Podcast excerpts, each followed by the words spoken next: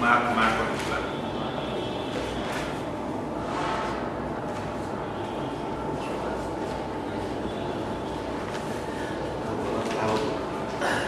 One minute. Dharastravaja.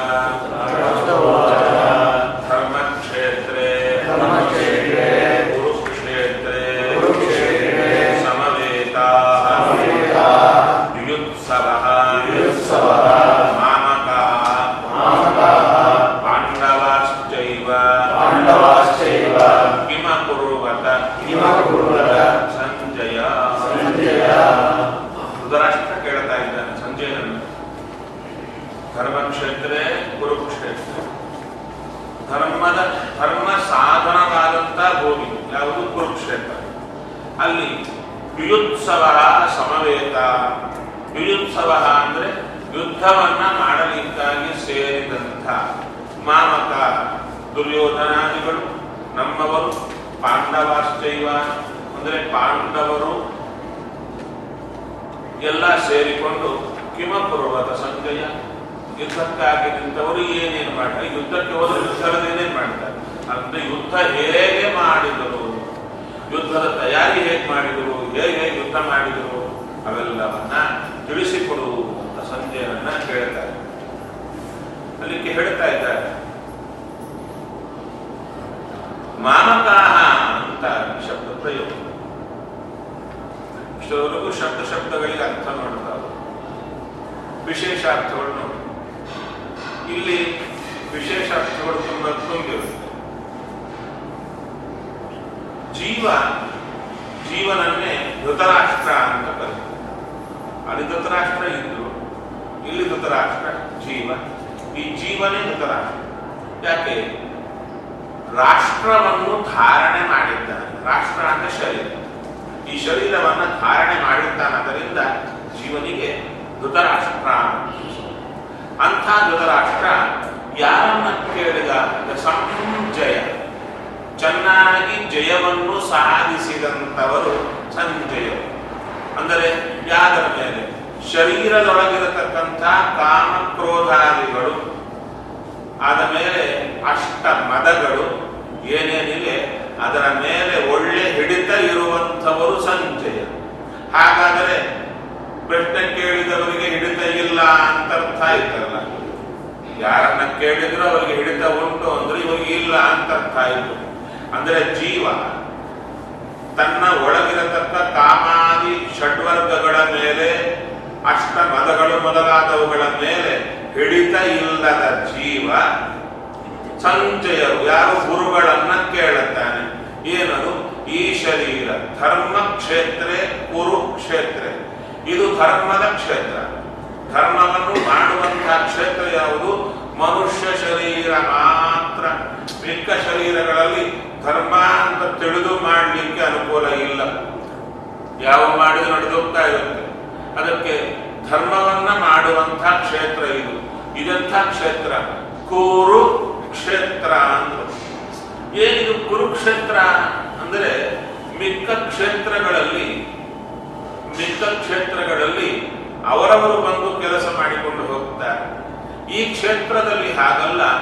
ಕುರು ಮಾಡು ಅಂತ ವಿಧಿ ಉಪದೇಶ ಬರುತ್ತೆ. ಅದನ್ನು ಹಿಡಿಕೊಂಡು ಆಗುವಂತ ಕೆಲಸ ಆಗುವ ಕ್ಷೇತ್ರ. ನಮಗೆಲ್ಲ ಕೂಡ ಸ್ನಾನ, ಆಚಮನ, ಸ್ನಾನ, ಸಂಧ್ಯಾ, ಪೂಜಾ ಎಲ್ಲ ನಾವಾಗಿ ಹುಟ್ಟಿದ ಕೂಡಲೇ ಶುರು ಮಾಡಿದ್ವ. ಯಾರಾದರೂ ಹೇಳಿದ್ರ ನೋಡಯ್ಯ ಆಚಮನ ಮಾಡಬೇಕು, ಸ್ನಾನ ಮಾಡಬೇಕು, ಸಂಧ್ಯಾವನ ಮಾಡಬೇಕು, ಕುರು ಕುರು ಕುರು ಅಂತ ಉಪದೇಶ ಬಂದಾಗ ಆ ಉಪದೇಶಕ್ಕನುಸಾರವಾಗಿ ಎಲ್ಲಿ ಕಾರ್ಯ ನಡೆಯುತ್ತೋ ಅಂಥ ಕ್ಷೇತ್ರ ಉಪ ಕುರುಕ್ಷೇತ್ರ. ಅದಕ್ಕೆ ಕುರು ಪುಂಶ್ವಚ ಕರ್ಮ ನಿಜಂ ನಿಯತಂ, ಕುರು ಕುರು ಅಂತ ಉಪದೇಶ. ಹಾ, ಹಾಗಾದ್ರೆ ಅದು ಮತ್ತೆ ಸಂಶಯ ಬರುತ್ತೆ. ಕುರು ಅಂತ ಹೇಳಿದ್ರಲ್ಲ ಜೀವನಿಗೆ ಜೀವನೇ ಮಾಡಿಬಿಡ್ತಾನ ಅಂದ್ರೆ ಇಲ್ಲ. ದೇವರು ಮಾಡಿಸಿದರೆ ಜೀವ ಕುರು ಕರೋತಿ ಮಾಡತಾನದರಿಂದ ಕುರುಕ್ಷೇತ್ರ ಅಂತ. ಇದರಲ್ಲಿ ಯುಯುತ್ಸವ ಯುದ್ಧವನ್ನ ಮಾಡಲಿಕ್ಕೆ ಸಿದ್ಧ ಯಾರು ಅಂದ್ರೆ ಮಾಮಕಾಹ ಪಾಂಡವಾಶ್ಚೈವ. ಮಾಮಕರು ಅಂದ್ರೆ ನನ್ನವರು ಅಂತ. ಯಾರು ದುರ್ಯೋಧನಾದಿಗಳು, ಜೀವನಿಗೆ ಸಹಜವಾಗಿ ಹತ್ತಿರ ಆಗಿರುವವರು ಯಾರು ಅಂದ್ರೆ ದುಷ್ಟರ ಒಳಗಿರತಕ್ಕ ದುರ್ಯೋಧನಾದಿಗಳು, ತತ್ವ ಅಭಿಮಾನಿ ದೈತ್ಯರು. ಅವರೇನು ಮಾಡುತ್ತಾರೆ, ದುಷ್ಟವಾದ ಜೀವನಿಗೆ ಯಾವುದು ಮಾಡಿದರೆ ನಷ್ಟ ಆಗುತ್ತೋ ಅಂಥದ್ದನ್ನೇ ಮಾಡಿಸುವವರು. ಅಲ್ಲ, ಜೀವನಿಗೆ ಅದು ತನಗೆ ನಷ್ಟ ಆಗುತ್ತೆ ಅಂತ ಗೊತ್ತಿದ್ರೆ ಯಾಕೆ ಮಾಡ್ತಾನೆ ಅಂದರೆ, ಯಾವುದು ಮಾಡಿದರೆ ನಷ್ಟ ಆಗುತ್ತೆ ಅಂತ ಆಗುತ್ತೋ ಅದರ ಬಗ್ಗೆ ನಷ್ಟ ಅಲ್ಲ ಸುಖ ಆಗುತ್ತೆ ಎಂಬ ವ್ಯಾಮೋಹ ಹುಟ್ಟಿಸುತ್ತಾರೆ ಅವರು. ತಪ್ಪು ತಿಳುವಳಿಕೆ ಕೊಡುತ್ತಾರೆ, ಇದರಿಂದ ನನಗೆ ಸುಖ ಆಗ್ತಾ ಇದೆ ಎಂಬ ತಪ್ಪು ತಿಳುವಳಿಕೆ ಕೊಡುತ್ತಾರೆ. ಸುಖ ಕೊಡೋದು ದೇವರಾದರೆ ದೇವರನ್ನ ಮರೆಸಿ ಪದಾರ್ಥಗಳೇ ವ್ಯಕ್ತಿಗಳೇ ಸುಖ ಕೊಡ್ತಾ ಇದ್ದಾರೆ ಎಂಬ ಮೋಹ ಹುಟ್ಟಿಸಿ ಅದರ ಮೂಲಕ ಮಾಡಬಾರದ ಕಾರ್ಯ ನಮ್ಮಿಂದ ಮಾಡಿಸ್ತಾರೆ ತತ್ವಾಭಿಮಾನಿ ದೈತ್ಯರು. ಆದರೆ ಸಾಮಾನ್ಯವಾಗಿ ಒಬ್ಬ ವ್ಯಕ್ತಿ ಇಬ್ಬರಿದ್ದರೆ ತನಗೆ ಬೇಕಾದವರು ಅಂತ ಬಂದಾಗ, ಇಬ್ಬರು ವ್ಯಕ್ತಿಗಳು ಹತ್ತಿರ ಬಂದರೆ ಯಾರನ್ನ ತನ್ನವರು ಅಂತ ತಿಳ್ಕೊಳ್ತಾನೆ ಅಂದ್ರೆ, ತನಗೆ ಹಿತವನ್ನ ಬಯಸುವವರನ್ನ ತನ್ನವರು ತಿಳ್ಕೊಳ್ತಾನೆ, ಅಲ್ಲದವರನ್ನ ಬೇರೆಯವರು ತಿಳ್ಕೊಳ್ತಾನೆ. ಆದರೆ ಅದರಲ್ಲಿ ಒಬ್ಬರೇನ್ ಮಾಡಿದ್ರು, ಇವರಿಗೆ ಹಿತ ಅಂತ ಮೇಲ್ನೋಟಕ್ಕೆ ಹೇಳಿ ಅಹಿತವನ್ನೇ ಮಾಡ್ತಾ ಇದ್ರು. ಗೊತ್ತಿಲ್ಲವನಿಗೆ ಯಾವಾಗಾದ್ರೆ ಗೊತ್ತಾಗುತ್ತೋ ಅವಾಗ ಅವನು ಸರಿಸಿ ಇಂಥವರ ಹತ್ರ ಹೋಗ್ತಾನೆ. ಅಷ್ಟರವರೆಗೂ ಆ ಕೆಟ್ಟದು ಮಾಡುವವರೇ ತನ್ನವರು ಅಂತ ಹಿಡ್ಕೊಂಡಿರ್ತಾನೆ. ಅದಕ್ಕೆ ಮಾಮಕಾಹ ಅಂದ್ರೆ ಮೋಹವನ್ನು, ಮಾಮಕರು, ಮಮ ನಂದು, ನಾನು ನಂದು ಎಂತ ಅಭಿಮಾನ ಹುಟ್ಟಿಸುವವರು ಮಾಮಕರು ಯಾರು, ತತ್ವ ಅಭಿಮಾನಿ ದೈತ್ಯರು. ಇನ್ನು ಪಾಂಡವ ಅಂದ್ರೆ ಪಡಿಗತೋ ಎಂಬ ಧಾತು. ಅದರಿಂದ ಏನಾಗುತ್ತೆ ಅಂದ್ರೆ ಹೇಳ್ತಾರೆ, ಜ್ಞಾನಿಗಳು ಯಾವ ಯಾವ ಶಬ್ದ ಗತಿಯನ್ನು ತೋರುತ್ತೋ ಅದು ಜ್ಞಾನವನ್ನು ತೋರುತ್ತೆ.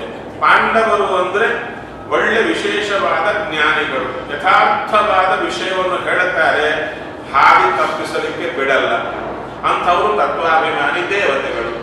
ಆ ತತ್ವಾಭಿಮಾನಿ ದೇವತೆಗಳು ದೈತ್ಯರು ಸೇರಿಕೊಂಡು ಕಿಮಕುರುಬತ ಏನು ಮಾಡಿದ್ರು ಅಂತ ಈಗ ರಾಘವೇಂದ್ರ ಸ್ವಾಮಿ ಚೂರು ತೋರಿಸಿಕೊಟ್ಟು ಇಡೀ ಗೀತೆಗೆ ಈ ತರ ಅರ್ಥ ಹೇಳ್ತವ್ರ ತುಂಬಾ ದೊಡ್ಡದಾಗುತ್ತೆ, ಈ ತರ ನೀವೇ ಅರ್ಥ ಮಾಡಿಕೊಳ್ಳಿ ಅಂತ ಹೇಳಿ ಮುಗಿಸಿ ಬಿಡ್ತಾರೆ. ಅಲ್ಲಿಗೆ ಅದು ರಹಸ್ಯ, ಅದನ್ನ ಗುರುಗಳ ಮೂಲಕ ತಿಳ್ಕೊಳ್ಳಿ ಅಂತ ಚೂರು ಒಳಗಿದೆ ನೋಡಿ ಅಂತ ತೋರಿಸಿಕೊಳ್ತಾರೆ.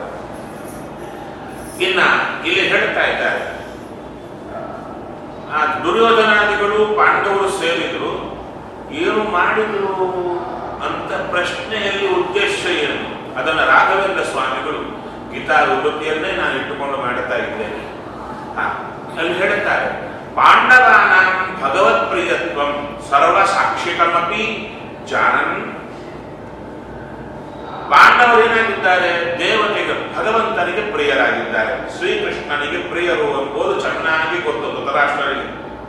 ಧೃತರಾಷ್ಟ್ರ ಸ್ವಪುತ್ರಾಣ ವಿಜಯ ವಿವಿಧಿಷಯ ಸಂಜಯಂ ಪಪ್ರಚ್ಛ ಅಂದ್ರೆ, ದೇವರಿಗೆ ಬೇಕಾದವರೆಲ್ಲ ಪಾಂಡವರು ಅಂತ ಗೊತ್ತಿದ್ರು ನನ್ನವರಿಗೆ ಜಯ ಬಂತ ಇಲ್ಲ ಅಂತ ಕೇಳಿದ. ಅಂದರೆ ದೇವರೆಲ್ಲಿದ್ರೆ ಅಲ್ಲಿ ಜಯ ಬರುತ್ತೆ ಅಂತ ಗೊತ್ತಿದ್ರು ಅಂತ ಅರ್ಥ.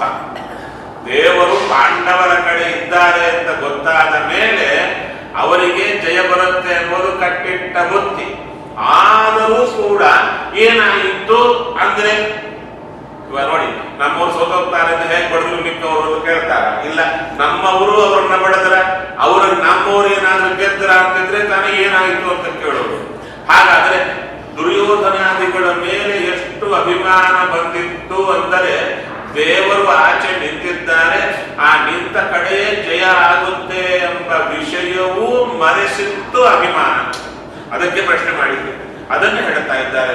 ಸ್ವಪುತ್ರಾಣ ವಿಜಯ ವಿವಿಧಿಷಯ ಸಂಜಯಂ ಪಪ್ರಚ್ಛ, ಈ ರೀತಿಯಾಗಿ ಉಂಟು.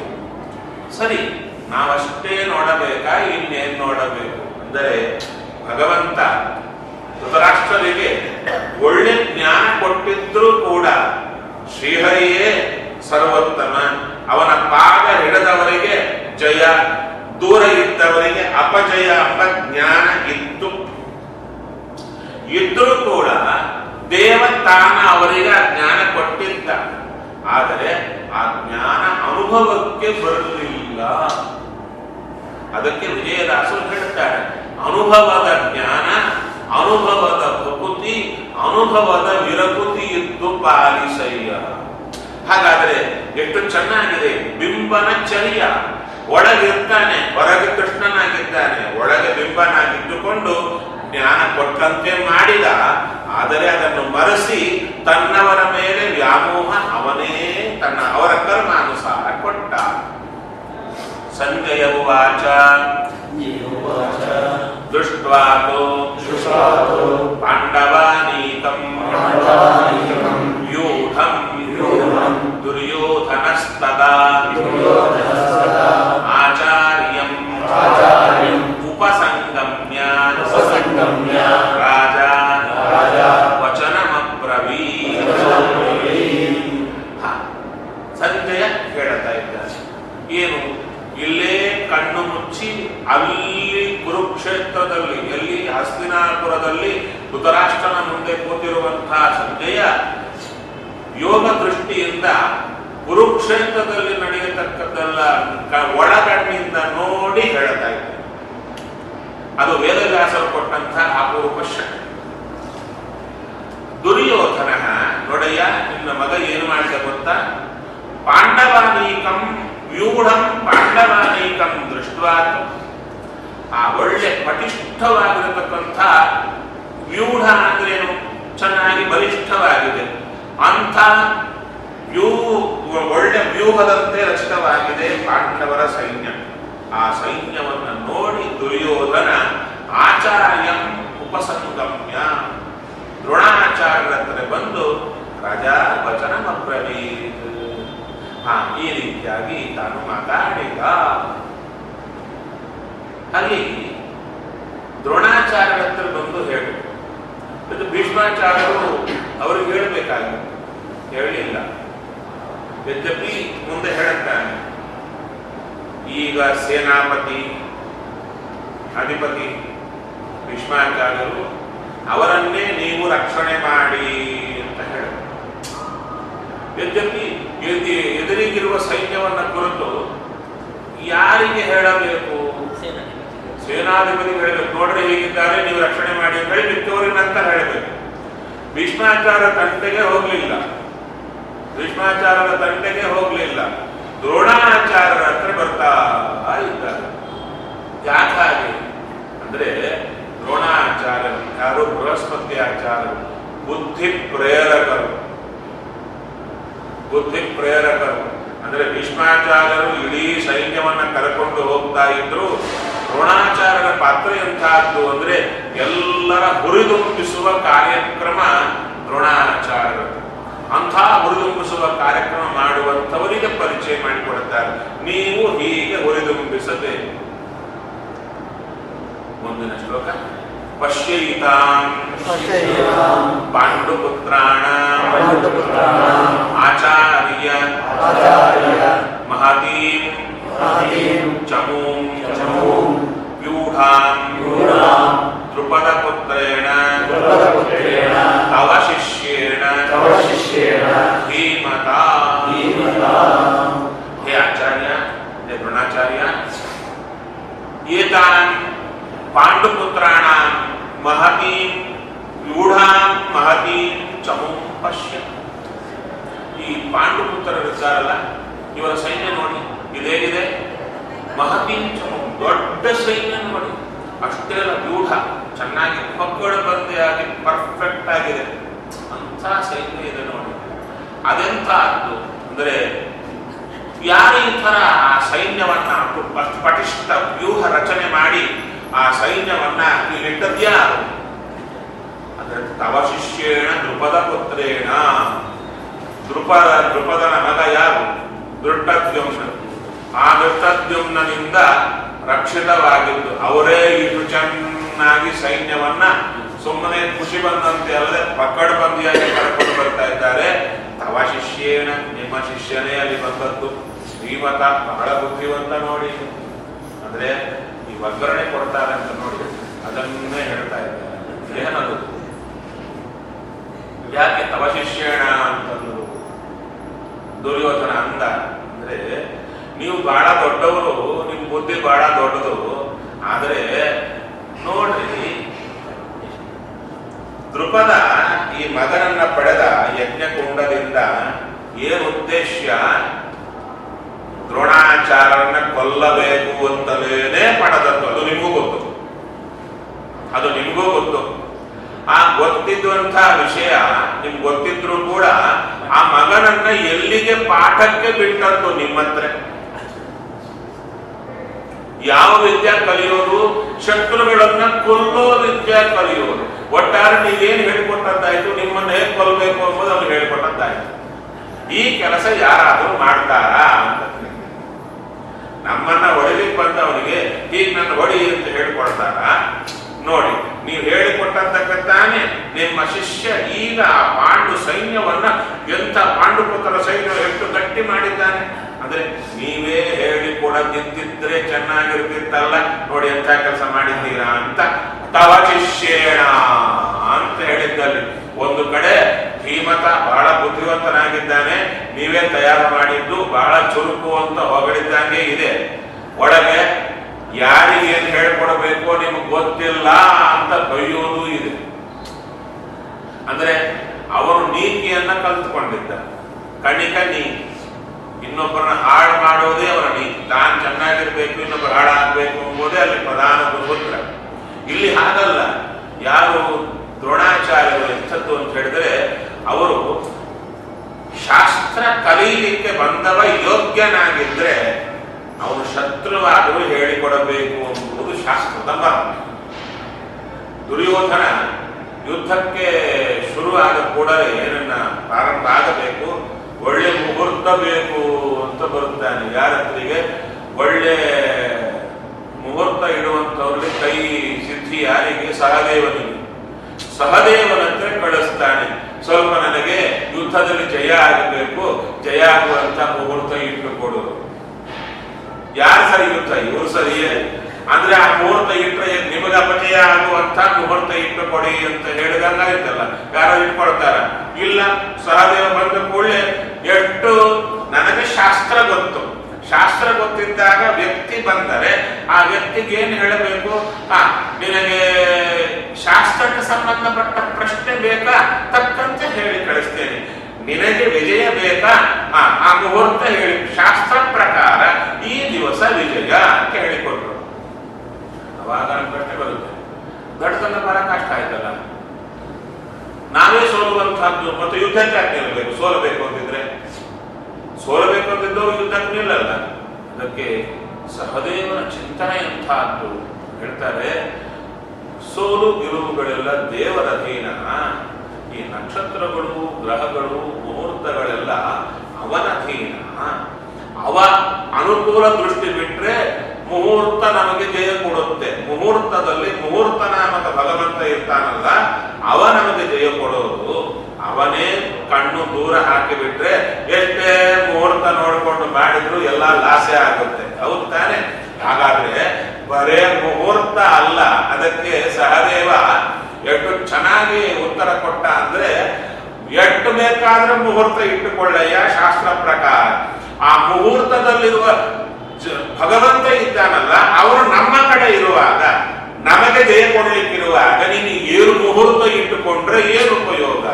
ನೀನು ದಡ್ಡ ಬುದ್ಧಿ ಅಂತ ಸರಿಯಲ್ಲ, ನಾನು ಶಾಸ್ತ್ರಕ್ಕೆ ವಿರೋಧ ಮಾಡಲ್ಲ ಅಂತ ಹೇಳಿ ಕಳಿಸಿದ್ರು. ಇಂಥ ಇದು ಜ್ಞಾನಿಗಳ ಲಕ್ಷಣ. ಏನು ಬಹಳ ಬುದ್ಧಿವಂತರು. ವಿಜಯ ಕೊಡೋರೆ ನಮ್ಮ ಕಡೆ ಇರೋ ಕಾಲಕ್ಕೆ ಬರೇ ಆ ಮುಹೂರ್ತ ಕಟ್ಕೊಂಡು ಏನ್ ಮಾಡ್ತೀಯ ಅಂದ್ರೆ, ದುರ್ಯೋಧನನಿಗೆ ಜ್ಞಾನ ಇದೆ, ಅನುಭವಕ್ಕಿಲ್ಲ. ಅಂದ್ರೆ ಅವನ ತಿಳುವಳಿಕೆ ಎಷ್ಟು ಅಂದ್ರೆ, ಮುಹೂರ್ತವೇ ಜಯ ಕೊಡುತ್ತೆ ಅಂತ ಒಂದು ತಿಳುವಳಿಕೆ, ಅದರೊಳಗೆ ದೇವರೇ ಜಯ ಕೊಡ್ತಾರೆ ಎಂಬ ಎಚ್ಚರ ಇಲ್ಲದವ ದುರ್ಯೋಧನ. ಮುಹೂರ್ತ ಮಾತ್ರ ಅಲ್ಲ, ಸ್ವಾಮಿ ಜಯ ಕೊಡುವವ ಅಂದ್ರೆ ಎಚ್ಚರ ಇರುವಂತವರು ಪಾಂಡವರು. ಅದರಿಂದ ಬಿಂಬನ ಮೇಲೆ ಎಚ್ಚರ ಇರತಕ್ಕ ಮಹಾತ್ಮನ ಒಂದು ಆ ಮಾತುಗಳೇ ಇಡೀ ಭಾರತ. ಸರಿ. ನಂತರ ಮುಂದೆ ಹೇಳುತ್ತಾರೆ, ಅತ್ರ ಶೂರಾಃ ಮಹೇಶ್ವಾಸಾಃ ಭೀಮಾರ್ಜುನ ಸಮಾನ್ ಯುಧಿ ಯುಯುಧಾನೋ ವಿರಾಟಶ್ಚ ದ್ರುಪದಶ್ಚ ಮಹಾರಥಃ ದೃಷ್ಟಕೇತುಃ ಚೇಕಿತಾನಃ ಕಾಶೀರಾಜಶ್ಚ ವೀರ್ಯವಾನ್ ಪುರುಜಿತ್ ಕುಂಕಿಭೋಜಶ್ಚ ಶೈವ್ಯಶ್ಚ ನರಪುಂಗವಃ ಯುಧಾಮನ್ಯುಶ್ಚ ವಿಕ್ರಾಂತಃ ಉತ್ತಮೌಜಶ್ಚ ವೀರ್ಯವಾನ್ ಸೌಭದ್ರೋ ದ್ರೌಪದೇಯಾಶ್ಚ ಸರ್ವೇ ಏವ ಮಹಾರಥಾಃ ಪ್ರಪಟ್ಟಿಯನ್ನು ಹೇಳ್ತಾ ಬರ್ತಾ ಇದ್ದಾರೆ. ಅತ್ರ ಶೂರಾಃ ತುಂಬಾ ಶೂರರಿದ್ದಾರೆ ಅವರ ಸೇನೆಯಲ್ಲಿ. ಮಹೇಶ್ವಾಸಾಃ, ಮಹೇಶ್ವಾಸರು ಅಂದ್ರೆ ಒಳ್ಳೆ ಧನುಸ್ಸನ್ನಿಟ್ಟುಕೊಂಡು ಬಾಣ ಪ್ರಯೋಗ ಮಾಡುವರಲ್ಲಿ ಶ್ರೇಷ್ಠರಾದವರನ್ನು ಮಹೇಶ್ವಾಸರು ಅಂತ ಕರೀತಾರೆ.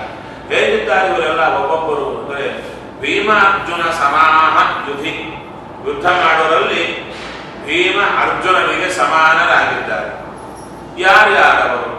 ಯುಯುಧಾನ, ವಿರಾಟ, ದ್ರುಪದ, ಆತನ ದೃಷ್ಟಕೇತು, ಚೇಕಿತಾನ, ಕಾಶಿರಾಜ, ಪುರುಜಿತು, ಕುಂತಿಭೋಜ, ಶೈವ್ಯ, ಆದ ಮೇಲೆ ಯುಧಾಮನ್ಯು, ಉತ್ತಮೋಜ, ಎಲ್ಲರೂ ಸೌಭದ್ರ, ಸುಭದ್ರನ ಮಗ ದ್ರೌಪದೇಯಾಶ್ಚ ಅಭಿಮನ್ಯು ಮತ್ತು ದ್ರೌಪದೇಯರು, ದ್ರೌಪದ ದ್ರೌಪದಿ ದೇವರು, ಉಪಪಾಂಡವರು ಅವರೆಲ್ಲರಿದ್ದಾರೆ.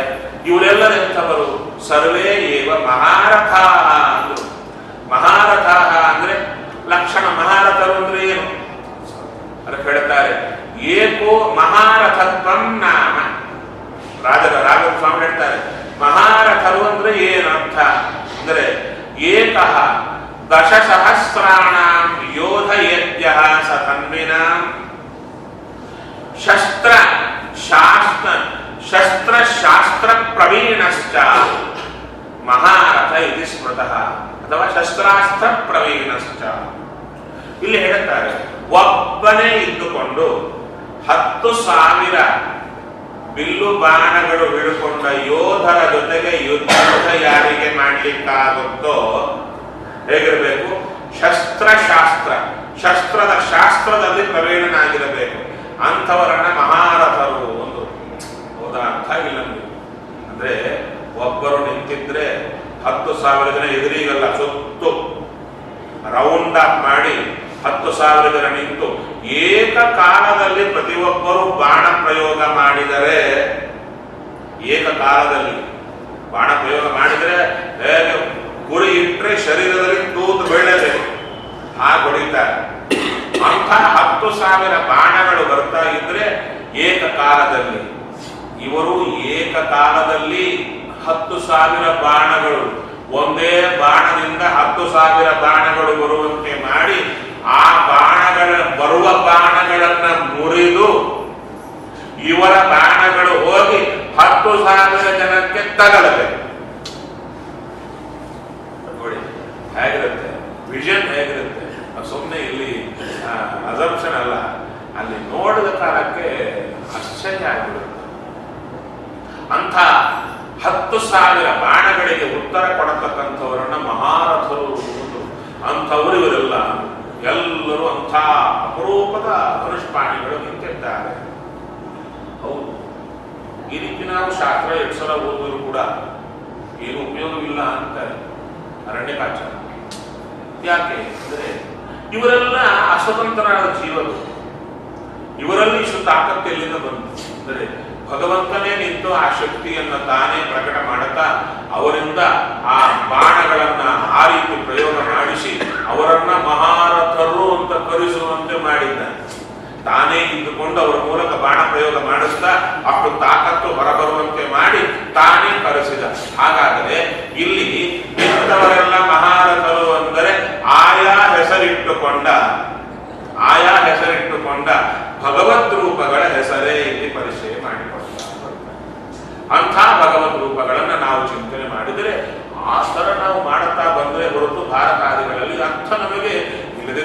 ಕಾಲ ಇವ್ರು ಹೊಡೆದ್ರು ಅವ್ರು ಹೊಡೆದ್ರು ಇವ್ರಂದ್ರು ಅವ್ರಂದ್ರು ಎಷ್ಟು ಕಾಲ ಈ ಪುರಾಣ.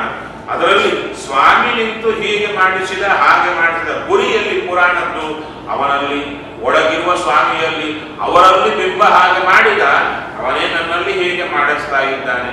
ಈ ರೀತಿ ಚರ್ಯಾ ಚಿಂತನೆ ಮಾಡಬೇಕು ಅಂತ ತಿಳಿಸಿಕೊಟ್ಟಿದ್ದಾರೆ ಮಲ್ಲಿಗೆ ಶ್ರೀ ಕೃಷ್ಣ. ನಾಳೆ ಒಂಬತ್ತು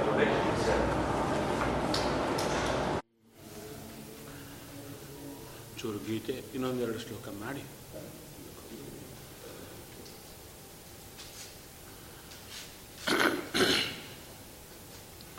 ದುರ್ಯೋಧನ ಮುಂದೆ ಮತ್ತು ಹೇಳುತ್ತಾನೆ.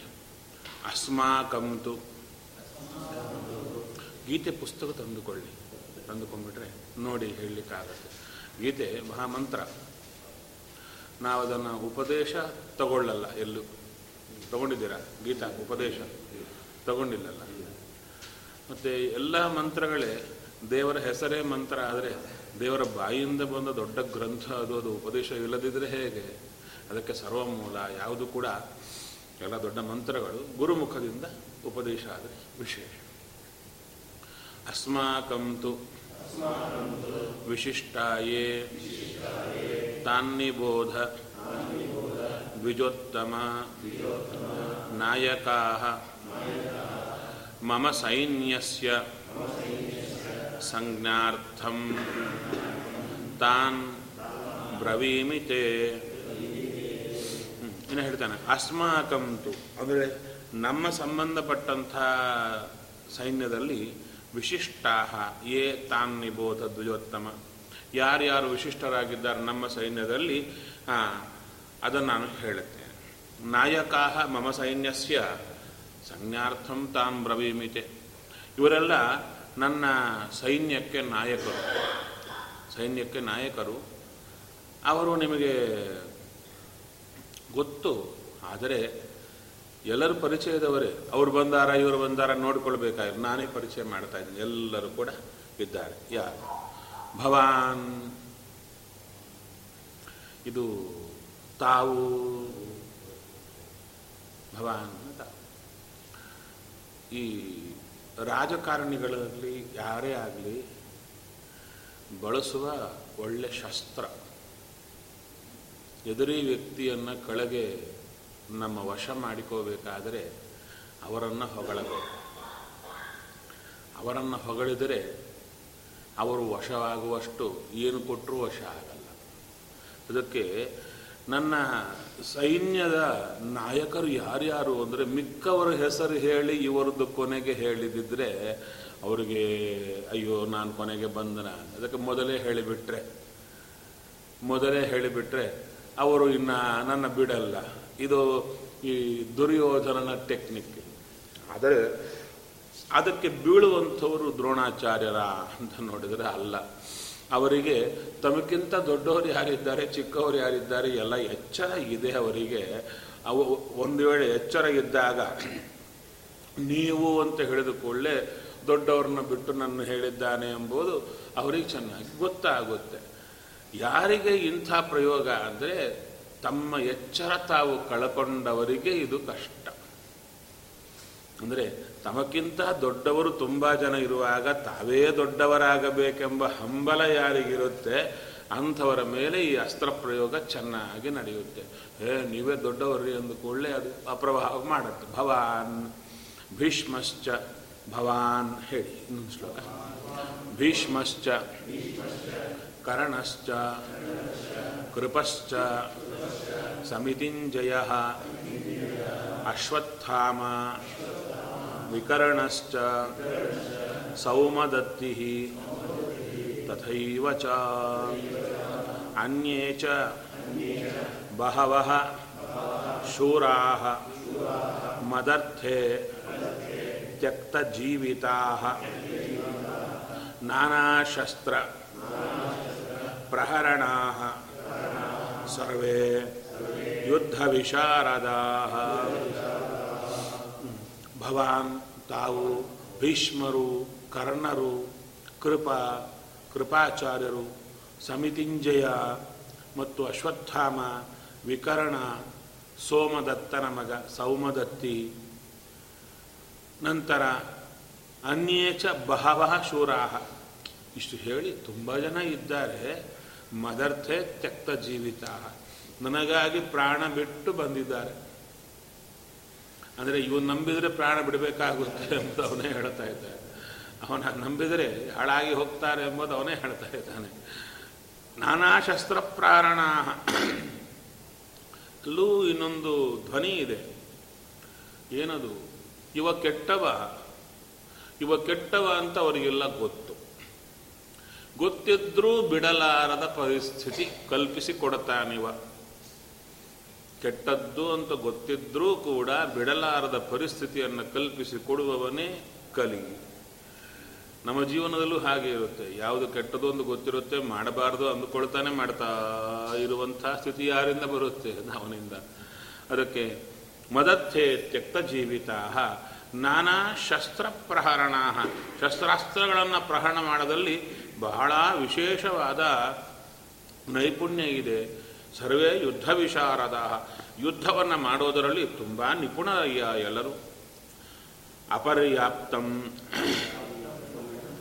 ತದಸ್ಮಾಕಂ ಬಲಂ ಭೀಷ್ಮಾಭಿರಕ್ಷಿತಂ ಪರ್ಯಾಪ್ತಂ ತು ಇದಂ ಏತೇಷಾಂ ಬಲಂ ಭೀಮಾಭಿರಕ್ಷಿತಂ.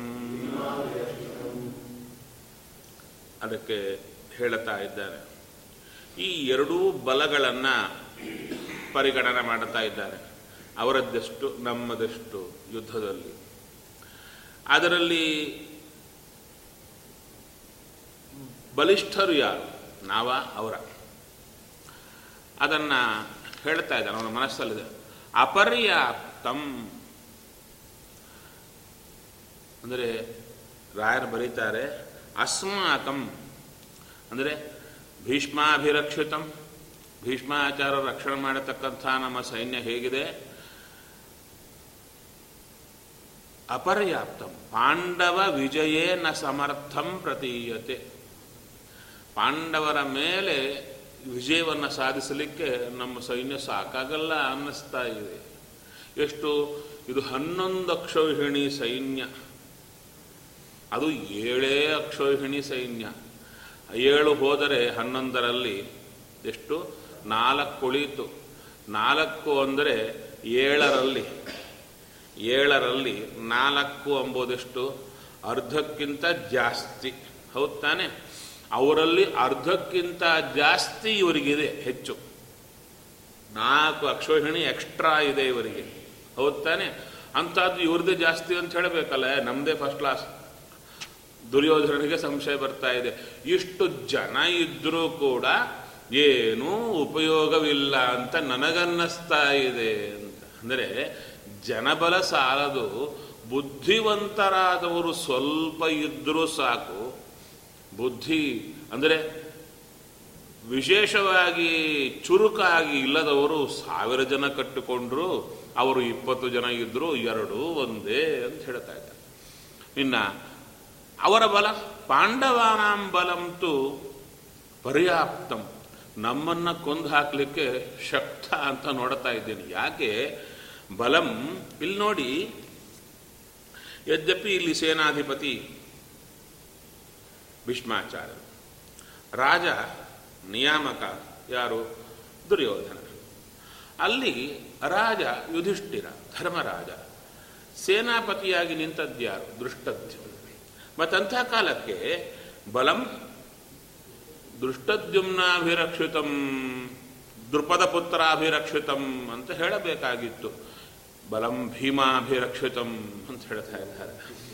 ಆ ದುರ್ಯೋಧನನ ದೃಷ್ಟಿ ಎಲ್ಲ ಭೀಮಸೇನ ಮೇಲೆ ಕೂತಿದೆ. ಯಾಕೆ ಅಂದರೆ ಮೇಲ್ನೋಟಕ್ಕೆ ಯಾರು? ಧರ್ಮರಾಜ ದೃಷ್ಟದ್ಯುಮ್ನ ಇವರಿದ್ದರು, ಒಳಗಿದ್ದ ಬಲ, ನಡೆಸೋ ಬಲ ಭೀಮಸೇನೇ.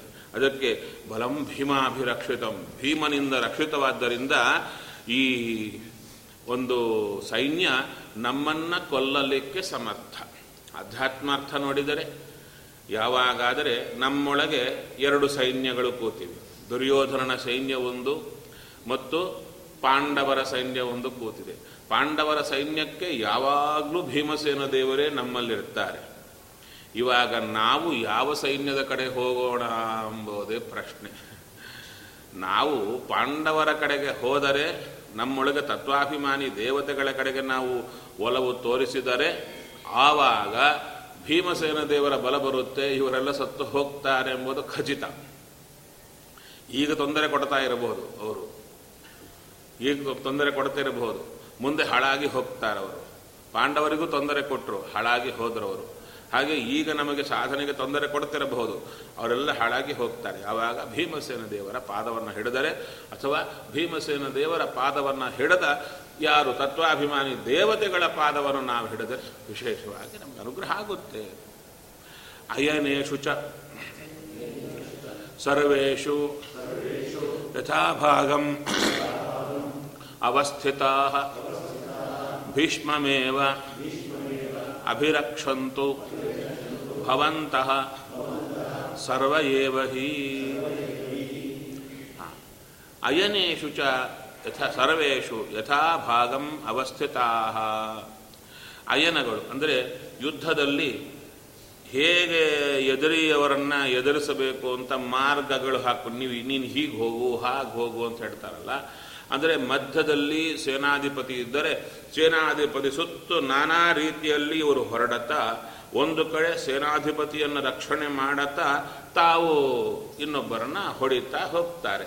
ಅದಕ್ಕೆ ನೀವೆಲ್ಲ ನಿಮ್ಮ ನಿಮ್ಮ ಮಾರ್ಗಗಳಲ್ಲಿ ಇದ್ದುಕೊಂಡು ಯಥಾಭಾಗಂ ಅವಸ್ಥಿತಾ, ಆ ಸೇನಾಧಿಪತಿಗಳು ಯಾರ್ಯಾರನ್ನು ಎಲ್ಲೆಲ್ಲಿರಿ ಅಂತ ಹೇಳಿದ್ದಾರೋ ಅದಕ್ಕೆ ತಕ್ಕಂತೆ ನೀವಿರಬೇಕು ಅಂತ ಹೇಳ್ತಾ ಇದ್ದಾರೆ. ಯಥಾಭಾಗಂ ಅಂದರೆ ನಾನು ಹೇಳಿದಂತೆ ಅಥವಾ ನಿಮಗೆ ಬೇಕಂತೆ ಇಲ್ಲ. ಸೇನಾಧಿಪತಿ ಯಾರಿರ್ತಾರೆ ಅವರು ಯಾವ ವ್ಯೂಹವನ್ನು ಇಟ್ಟುಕೊಂಡು ಯಾರ್ಯಾರು ಎಲ್ಲೆಲ್ಲಿದ್ದರೆ ಚೆನ್ನಾಗಿರುತ್ತೆ ಅಂತ ಅವರಿಗೆ ಅನಿಸುತ್ತೋ ಅವರೆಲ್ಲ ಅಲ್ಲಲ್ಲಿ ಹೋಗಿ.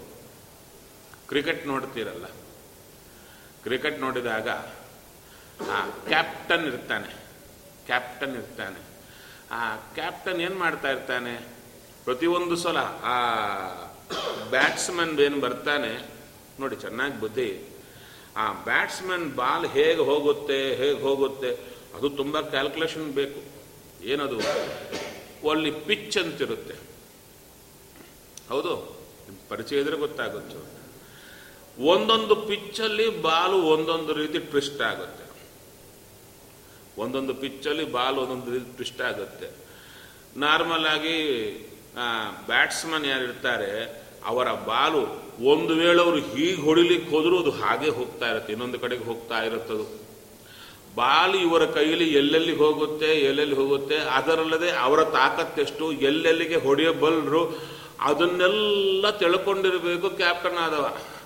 ತಿಳ್ಕೊಂಡು ಅವನೇನು ಮಾಡ್ತಾನೆ, ಒಬ್ಬೊಬ್ಬ ಬ್ಯಾಟ್ಸ್ಮನ್ ಬಂದು ಕೂಡಲೇ ಅವನೇನು ಮಾಡ್ತಾ ಇರ್ತಾನೆ, ಇಲ್ಲಿದ್ದವ್ರನ್ನ ಅಲ್ಲಿಗೆ ಹೋಗು ಅಲ್ಲಿದ್ದವ್ರನ್ನ ಇಲ್ಲಿಗೆ ಹೋಗು ಅಂತೆಲ್ಲ ಚೇಂಜ್ ಮಾಡ್ತಾ ಇರ್ತಾನೆ. ಯಾಕೆ ಯಾವ ಯಾರೊಬ್ರು ಎಲ್ಲಿದ್ರಿ ಯಾರು ಇಲ್ಲಿದ್ರೇನು ಅಂತ ಹೇಳಿದರೆ ತನ್ನ ಟೀಮಲ್ಲಿದ್ದವರಿಗೆ ಯಾವ್ಯಾವ ಕೆಪಾಸಿಟಿ ಯಾರ್ಯಾರಲ್ಲಿದೆ ಚೆನ್ನಾಗಿ ತಿಳ್ಕೊಂಡಿರ್ತಾನೆ. ಎಲ್ಲರಲ್ಲಿ ಎಲ್ಲ ಕೆಪಾಸಿಟಿ ಇರಲ್ಲ, ಯಾವುದು ಒಳ್ಳೇದಿರುತ್ತೋ ಅದನ್ನು ಯಾವಾಗ ಬಳಸ್ಕೋಬೇಕು ಅಲ್ಲಿ ಬಳಸ್ಕೊಳ್ತಾನೆ. ಹಾಂ ಕೆಲವರು ಲಾಂಗ್ ಶಾಟ್ ಹೊಡೆಯೋರು ಇರ್ತಾರೆ, ತುಂಬ ಲಾಂಗ್ ಶಾಟ್ ಹೊಡೆಯೋರು ಇರ್ತಾರೆ. ಕೆಲವರು ಹತ್ತಿರದಿಂದ ಬಾಲ್ ಹಿಡಿತಾರೆ, ದೂರ ಬರೋದನ್ನು ಹಿಡಿಲಿಕ್ಕಾಗಲ್ಲ. ಕೆಲವ್ರಿಗೆ ದೂರದಿಂದ ಬರುವ ಬಾಲ್ ಹಿಡಿಲಿಕ್ಕಾಗುತ್ತೆ ಅವರಿಗೆ. ಅದಕ್ಕೆ ಆ ಲಾಂಗ್ ಕ್ಯಾಚ್ ಹಿಡಿಯುವಂಥವ್ರನ್ನ ಈ ಲಾಂಗ್ ಶಾಟ್ ಹೊಡೆಯೋರಿಗೆ ತಕ್ಕಂತೆ ಇಟ್ಟಿರ್ತಾನೆ. ಅಲ್ಲಿ ನೋಡಪ್ಪ ಅವರ ಡ್ರೈವ್ ಯಾಚ್ ಕಡೆಗಿದೆ, ಬ್ಯಾಟ್ ಡ್ರೈವ್ ನಾರ್ಮಲ್ ಹೆಂಗಿರುತ್ತೆ, ಕೆಲವರು ಹೀಗ ಹೀಗ, ಕೆಲವರು ಎಲ್ಲ ಕಡೆ ಹೊಡಿತಾರೆ, ಕೆಲವರು ಹೀಗೇ ಹೊಡಿತಾ ಇರ್ತಾರೆ, ಅದೇ ಕಡೆ ನೀನು ನಿಲ್ಲು ಅಂತ ನಿಲ್ಲಿಸ್ತಾರೆ. ಹೌದು ತಾನೆ? This is the knowledge. ಒಂದು ಕ್ರಿಕೆಟಿಗೆ ಇಷ್ಟ ಆದರೆ ಹದಿನೆಂಟು ಅಕ್ಷೋಹಿಣಿ ಸೈನ್ಯದ ಯುದ್ಧ ಅಂದರೆ ಹೇಗಿರಬೇಕು, ಎಷ್ಟು ಕ್ಯಾಲ್ಕುಲೇಷನ್ ಬೇಕು. ಅದಕ್ಕೆ ಅಲ್ಲಿ ನೋಡಿ, ಅಲ್ಲಿ ಕೂಡ ನೋಡಿ ಕ್ಯಾಪ್ಟನ್ ತುಂಬ ಸಲ ಇಲ್ಲಿ ಹೋಗಿ ಅಲ್ಲಿ ಹೋಗಿ ಅಂತ ಹೇಳ್ತಾ ಇರ್ತಾರೆ. ಆದರೆ ಕ್ಯಾಪ್ಟನ್ ಕೂಡ ಸೈಲೆಂಟಾಗಿ ಮಾತು ಕೇಳೋದು ಯಾವಾಗ ಅಂದರೆ ಒಳ್ಳೆ ಕೆಪಾಸಿಟಿ ಇರುವಂಥ ಬೌಲರ್ ಬಂದರೆ, ಕೆಪಾಸಿಟಿ ಇರುವಂಥ ಒಳ್ಳೆ ಬೌಲರ್ ಬಂದು ಆ ಬೌಲರ್ ಬ್ಯಾಟ್ಸ್ಮನ್ ನೋಡಿಕೊಂಡು ತನ್ನ ಬಾಲು ಯಾವ ಕಡೆಗೆ ತಿರುಗುತ್ತೋ ಅಲ್ಲಿಗೆ ಯಾರ್ಯಾರಿದ್ರೆ ಚೆನ್ನಾಗಿರುತ್ತೋ ಡಿಸೈಡ್ ಮಾಡುವ ಕೆಪಾಸಿಟಿ ಬೌಲರ್ಗಿರುತ್ತೆ. ಆ ಬೌಲರ್ ಕೂಡ ಹೀಗೆ ಹೋಗಿ ಹೀಗೆ ಹೋಗಿ ಅಂತ ಮಾಡ್ತಾ ಇರ್ತಾನೆ, ಹೋಗ್ತಾನೆ.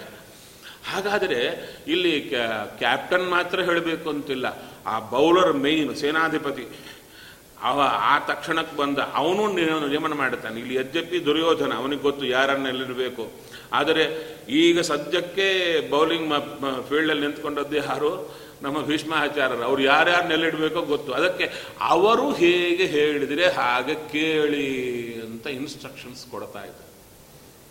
ಯಾಕಂದರೆ ನಮ್ಮ ನಮ್ಮ ಲೌಕಿಕ ದೃಷ್ಟಾಂತಗಳು ನಮಗೆ ಚೆನ್ನಾಗಿ ಅರ್ಥ ಆಗಲಿಕ್ಕೆ ಉಪಕಾರ ಆಗುತ್ತೆ. ಯಥಾಭಾಗಂ ಅವಸ್ಥಿತಾ ಭೀಷ್ಮಮೇವ ಅಭಿರಕ್ಷಂತು ಭವಂತಃ ಸರ್ವ ಏವ ಹಿ. ಈ ಶಬ್ದ ನೋಡಿ, ನೀವು ಭೀಷ್ಮಾಚಾರ್ಯರನ್ನೇ ರಕ್ಷಣೆ ಮಾಡಿ ಅಂತ. ಅಂದರೆ ಸೇನಾಧಿಪತಿ ಸ್ಥಾನದಲ್ಲಿ ಬರತಕ್ಕಂಥವ್ರು ಯಾರಿದ್ದಾರಲ್ಲ ಅವರನ್ನು ರಕ್ಷಣೆ ಮಾಡುವ ಗುರಿಯಲ್ಲೇ ನೀವಿರಬೇಕು. ನನ್ನನ್ನು ರಕ್ಷಣೆ ಮಾಡಲಿಕ್ಕೆ ನೀವು ತೊಡಗಬೇಡಿ. ಒಂದು ವೇಳೆ ಈ ಯುದ್ಧದಲ್ಲಿ ಭೀಷ್ಮಾಚಾರ್ಯರು ನನ್ನ ಬೇರೆ ಕಡೆ ಕಳಿಸಿದ್ರೆ ನೀವೆಲ್ಲ ನನ್ನ ಕಡೆ ಬಂದು ಅವ್ರನ್ನ ಬಿಟ್ಟು ಬಿಡು ಬರಬೇಡಿ, ಅವ್ರ ಜೊತೆಗೇ ಇರಿ ಅಂತ ಹೇಳ್ತಾ ಇದ್ದಾರೆ. ಅಂದರೆ ಮೇನ್ ಕಾನ್ಸಂಟ್ರೇಷನ್ ಅವರ ಮೇಲೆ ಇರಬೇಕು. ಅವ್ರು ಬಿದ್ದರೆ ಮುಗೀತು ಯುದ್ಧ ಅಂತ ಹೇಳ್ತಾ ಇದ್ದಾರೆ. ಅದರಿಂದ ಅವರನ್ನು ರಕ್ಷಣೆ ಮಾಡಿ. ತಸ್ಯ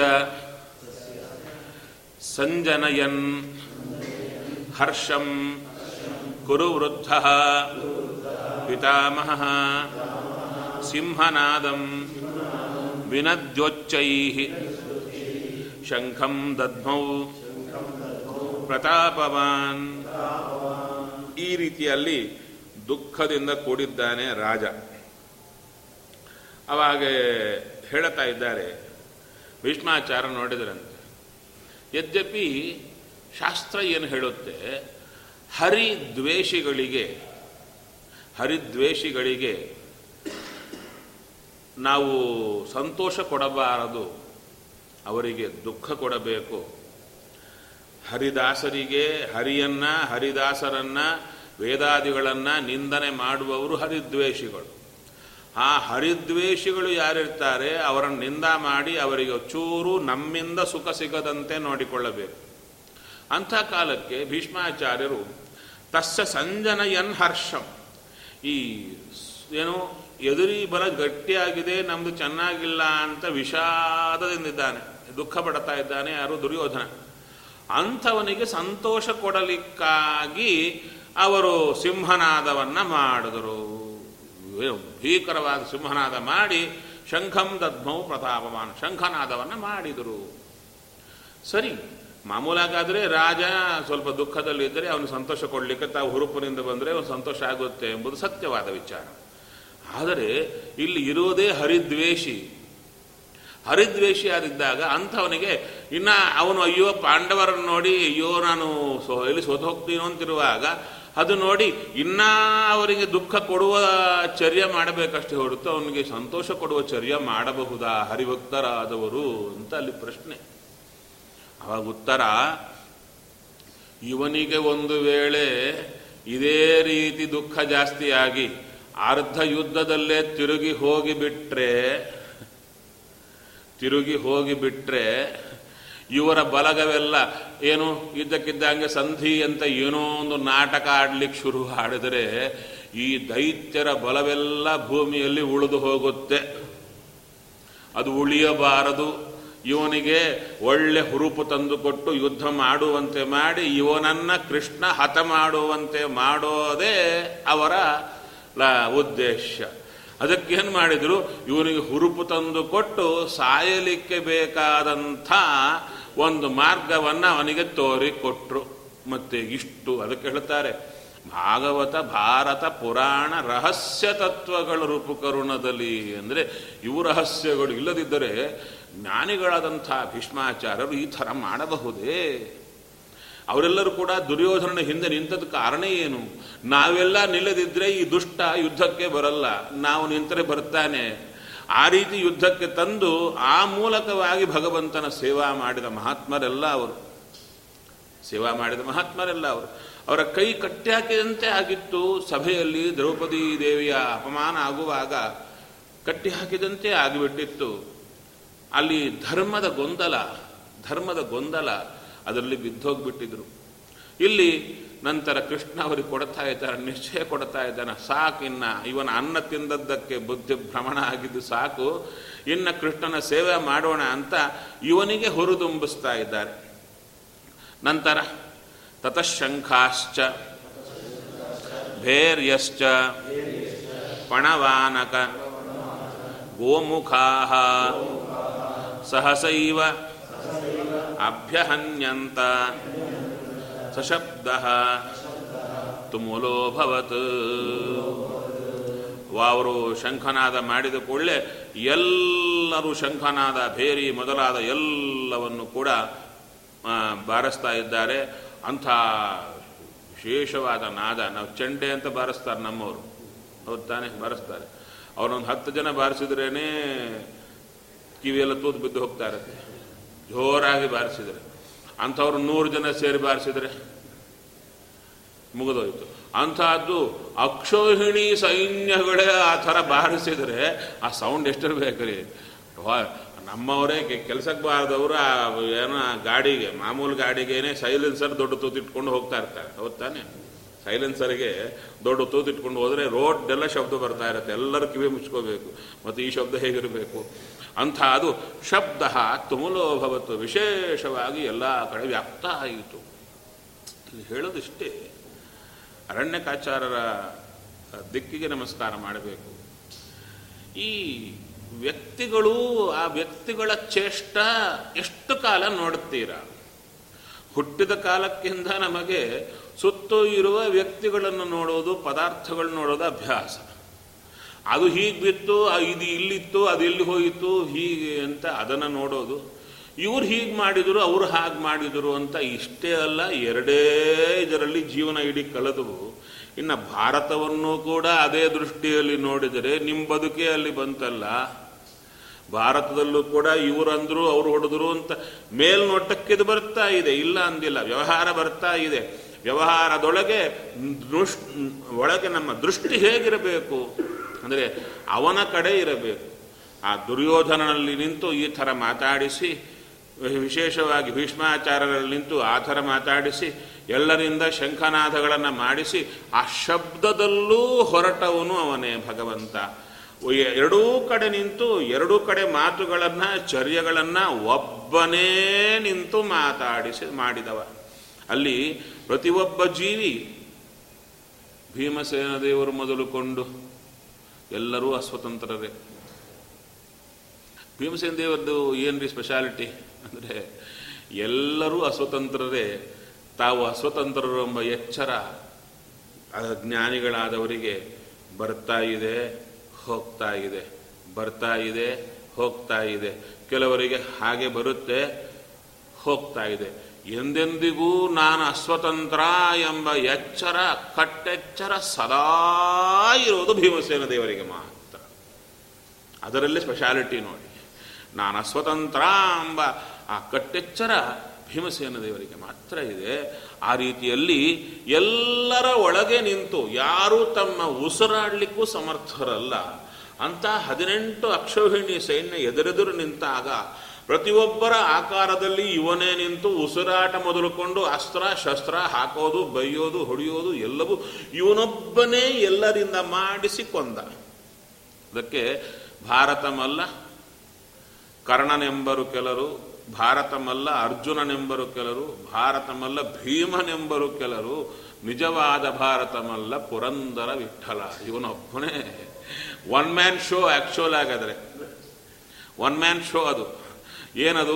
ಒಬ್ಬರೇ ಹೋಗಿ ಇವ್ರ ಕೈ ಹಿಡ್ಕೊಂಡು ಹೀಗಂದು ಎಲ್ಲ ಪ್ಯಾರಾಲಿಸಿಸ್ ಪೇಷಂಟ್ಸ್ ಥರ ಇದ್ರೆ, ಎಲ್ಲ ಪ್ಯಾರಾಲಿಸಿಸ್ ಪೇಷಂಟ್ಸೇ, ಎಲ್ಲರ ಸಹ ಕೈ ಎಲ್ಲರ ಕೈಲಿ ಆರತಿ ಮಾಡಿಸ್ಬೇಕು.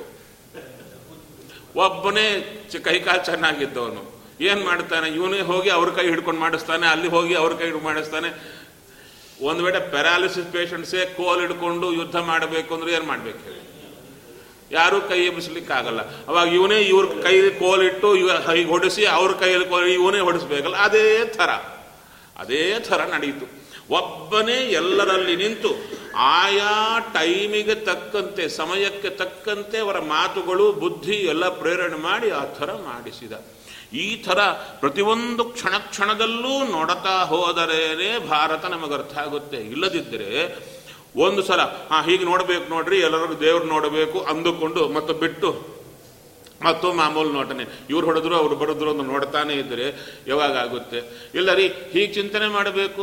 ಪ್ರತಿಯೊಬ್ಬರಲ್ಲಿ ದೇವರೇ ಮಾಡಿಸ್ತಾ ಇದ್ದಾರೆ ಎಂಬ ಚಿಂತನೆ ಕಂಪಲ್ಸರಿ ಬರಬೇಕು. ಅಂದರೆ ಅವೆಲ್ಲ ನಮ್ದಲ್ಲ, ಜ್ಞಾನಿಗಳದ್ದು. ನಾವೆಲ್ಲ ಹಾಗೆ ನೋಡ್ಲಿಕ್ಕೆ ಆಗಲ್ಲ ಅಂದುಕೊಂಡ್ರೆ ಹೇಗಾಗುತ್ತೆ? ಯಾವಾಗ ನಾವು ಅಭ್ಯಾಸ ಮಾಡಬೇಕು ತಾನೆ? ಆ ಅದನ್ನು ಹೇಳ್ತಾ ಇದ್ದಾರೆ. ತತಃ ಶ್ವೇತೈಹಿ ಹಯೈಹಿ ಯುಕ್ತೆ ಮಹತಿ ಸ್ಯಂದನೆ ಸ್ಥಿತೌ ಮಾಧವಃ ಪಾಂಡವಶ್ಚೈವ ದಿವ್ಯೌ ಶಂಖೌ ಪ್ರದಧ್ಮತುಃ. ಒಳ್ಳೆ ಬಿಳಿಯಾದ ಕುದುರೆಗಳನ್ನು ಕಟ್ಟಿಕೊಂಡಂಥ ಕಟ್ಟಿದಂಥ ಮಹತಿ ಸ್ಯಂದನೆ ಸ್ಥಿತವು. ಸ್ಯಂದನ ಅಂದರೆ ಸ್ಯಂದತೀತಿ ಸ್ಯಂದನ ಅಂದರೆ ಯಾವುದು ಸರದು ಸರದು ಮುಂದಕ್ಕೆ ಹೋಗ್ತಾ ಇರುತ್ತೋ ಅದು ಸ್ಯಂದನ ರಥ.